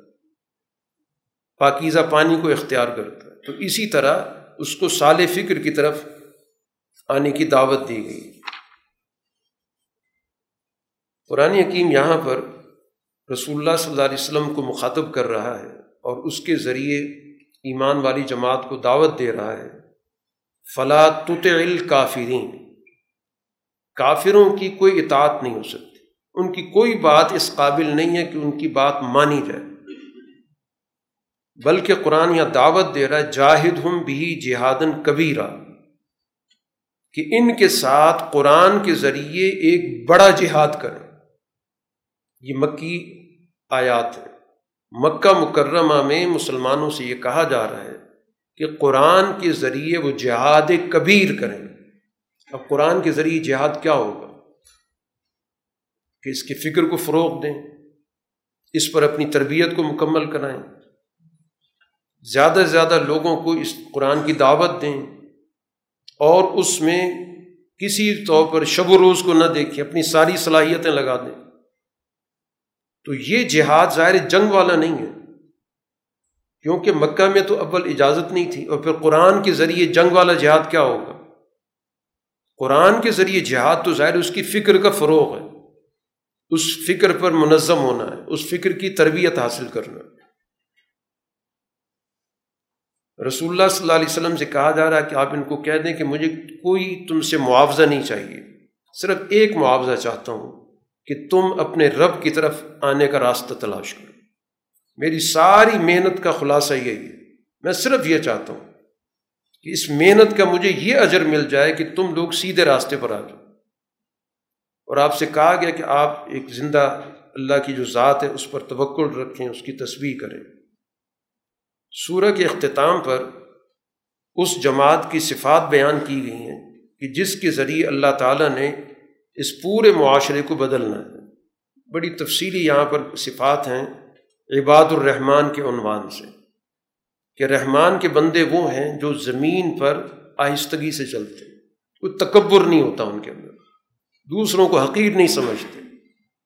اور مشتعل لوگ جب ان سے ملتے ہیں تو سلامتی کی بات کہہ کے نکل جاتے ہیں۔ ان سے الجھتے نہیں ہیں کہ انہوں نے ایک اعتراض کیا، اس کا جواب دینے لگ جائیں، پھر ایک کی جگہ دو سنانا شروع کر دیں، ایسا نہیں کرتے۔ راتوں کو اپنے رب کے سامنے سجدے اور قیام کی حالت میں گزارتے ہیں۔ رب سے بھی تعلق بہت مضبوط ہے۔ اللہ سے یہ دعا کرتے ہیں کہ ہم سے جہنم کا عذاب ہٹا دیں کیونکہ عذاب جہنم چمٹنے والا ہے، بہت بری جگہ ہے۔ یہ وہ لوگ ہیں جب خرچ کرتے ہیں تو توازن ہوتا ہے، نہ یہ کہ سارے وسائل ضائع کر دیں اور نہ بالکل روک کے بیٹھ جائیں۔ اعتدال کے ساتھ جہاں خرچ کرنا ہے کرتے ہیں اور جہاں نہیں کرنا تو اپنے اس کو اپنے پاس رکھتے ہیں۔ ان کے اندر گویا کہ یہ صلاحیت موجود ہے۔ نہ وسائل ضائع کرتے ہیں اور نہ وسائل کو اپنے پاس روک کے رکھتے ہیں۔ اللہ کے ساتھ کسی اور حاکم کو نہ پکارتے ہیں، نہ بلاتے ہیں۔ کسی بھی محترم جان کو قتل نہیں کرتے۔ ہر انسانی جان محترم ہے۔ کبھی بھی کسی کی جان نہیں لیں گے۔ بدکاری کا ارتکاب نہیں کرتے۔ اور جو اس طرح کے کام کرے گا تو ظاہر قیامت کے روز اس کو دگنا عذاب ہوگا، سوائے اس کے کوئی شخص توبہ کر لے۔ اسی طرح جھوٹی گواہی نہیں دیتے۔ کہ غلط بیانی کر کے، غلط گواہی دے کر کسی کے مال پہ قبضہ کر لیں، کسی کی جان لینا شروع کر دیں، کسی کی عزت پہ حملہ کر دیں۔ اور جب بھی فضول باتوں سے گزرتے ہیں لغ باتوں سے، تو بہت ہی معزز طریقے سے گزرتے الجھتے نہیں باوقار طریقے سے وہاں سے گزر جاتے ہیں۔ اور اس کے بعد قرآن نے ایک بڑی اہم صفت ان کی یہ بتائی کہ جب بھی ان کو رب کی آیات کے بارے میں رہنمائی دی جاتی ہے، نصیحت کی جاتی ہے، تو اندھے بہرے ہو کر گر نہیں پڑتے۔ عقل سے کام لیتے ہیں، آنکھیں کھول کے رکھتے ہیں کہ اللہ نے حکم دیا تو دیا کیا ہے؟ بغیر سوچے سمجھے اللہ کی آیات پر نہیں گرتے۔ باشور جماعت ہوتی ہے کہ اللہ کی آیات کو بھی غور و فکر کے ساتھ قبول کرتے ہیں، بصیرت کے ساتھ قبول کرتے ہیں، اس کے تقاضے سمجھتے ہیں، اس کے مطابق عمل کرتے ہیں۔ اور ان کی دعا یہ ہوتی ہے کہ وہ اپنی اس سچائی کے فکر کو صرف اپنی ساتھ تک محدود نہیں رکھتے۔ بلکہ اپنی فیملی میں منتقل کرتے ہیں۔ اللہ سے دعا کرتے ہیں کہ اللہ ہمیں اپنی جوڑوں کی طرف سے، اپنی اولادوں کی طرف سے آنکھوں کی ٹھنڈک ملے اور ہمیں متقی جماعت کی کا لیڈر بنا، امام بنا۔ تو ان کے اندر گویا ایک جذبہ ہوتا ہے کہ ہم آگے بڑھیں، قیادت کریں، اچھے لوگوں کی رہنمائی کریں۔ قرآن ان صفات کی جماعت کو کہہ رہا ہے کہ چونکہ انہوں نے اس سچی فکر پر، سچے اعمال و کردار پر جماؤ اختیار کیا، اس لیے اللہ تعالیٰ ان کو بالا خانے دے گا، ان کو بلندیاں عطا کرے گا۔ اور سورہ کا اختتام اس چیز بھی کیا گیا کہ تمہاری اللہ تعالیٰ کو کوئی پرواہ نہیں، اگر تمہاری اللہ تعالیٰ کے ساتھ کوئی تعلق کی نوعیت نہ ہو، اللہ تعالیٰ کو تم نہ پکارو، تو اللہ کو کسی کی کوئی پرواہ نہیں۔ کیونکہ اللہ مخلوق کی پرواہ نہیں کرتا۔ مخلوق تو ساری اسی کی ہے۔ تو تمہارے پکارنے، نہ پکارنے کا اس سے کوئی تعلق نہیں۔ ہاں چونکہ تم اللہ کو یاد کر لیتے ہو، پکار لیتے ہو، تو اس لیے اللہ تعالیٰ کی طرف سے تمہاری پکار کا جواب دیا جاتا ہے۔ تو اگر تمہاری پکار نہ ہو، اس کی عبادت نہ ہو، بندگی نہ ہو، تو اللہ کو کوئی فرق نہیں پڑتا۔ حدیث میں آتا ہے کہ رسول اللہ صلی اللہ علیہ وسلم نے فرمایا، اللہ یہ کہتا ہے کہ پہلے انسان سے لے کر آخری انسان تک ایک بھی دنیا میں میری بات ماننے والا نہ ہو، تو میرے اختیارات میں، میری حکومت میں، میری بادشاہت میں کوئی فرق نہیں پڑتا۔ اور اسی طرح اگر پہلے انسان سے لے کر آخری انسان تک سارے کے سارے فرما بردار ہو جائیں، تو میری حکومت میں اختیار، اقتدار میں کوئی اضافہ نہیں ہوتا۔ تو اس لیے اللہ کو پرواہ نہیں ہے۔ اگر تم نہیں پکارتے، نہ پکارو۔ اور آخری بات، جہاں پر سورہ کو ختم کیا گیا کہ اب تم نے ان ساری باتوں کو سننے کے بعد، سمجھنے کے بعد جھٹلایا ہے، اب اس کے بعد تم سے آخری مقابلہ ہو کر رہے گا۔ فصوف یقون الزامہ اب تمہارے ساتھ ایک گھمسان کا معاملہ ہوگا۔ یہ قرآن کہہ رہا ہے مکہ کے اندر، اور وہ گھمسان ہوا مدینہ میں بدر کے میدان میں۔ تو وہی حقائق جو قرآن نے بیان کیے ہیں، جہاں سے سورہ کا آغاز ہوا تھا کہ اس قرآن کے ذریعے اللہ نے فرق پیدا کر دیا یہ سچی جماعت، یہ جھوٹی جماعت۔ اور اسی وجہ سے بدر کے دن کو بھی یوم الفرقان کہا گیا۔ کہ وہ دن جس روز جزیرت العرب کو پتہ چل گیا کہ دو طاقتیں ایک حق کی طاقت ہے، ایک باطل کی طاقت۔ تو قرآن بھی فرقان ہے۔ قرآن بھی دنیا کے اندر سچائی اور جھوٹ کے درمیان فرق کرنے والی کتاب ہے۔ ظلم اور عدل کے درمیان فرق کرنے والی کتاب ہے۔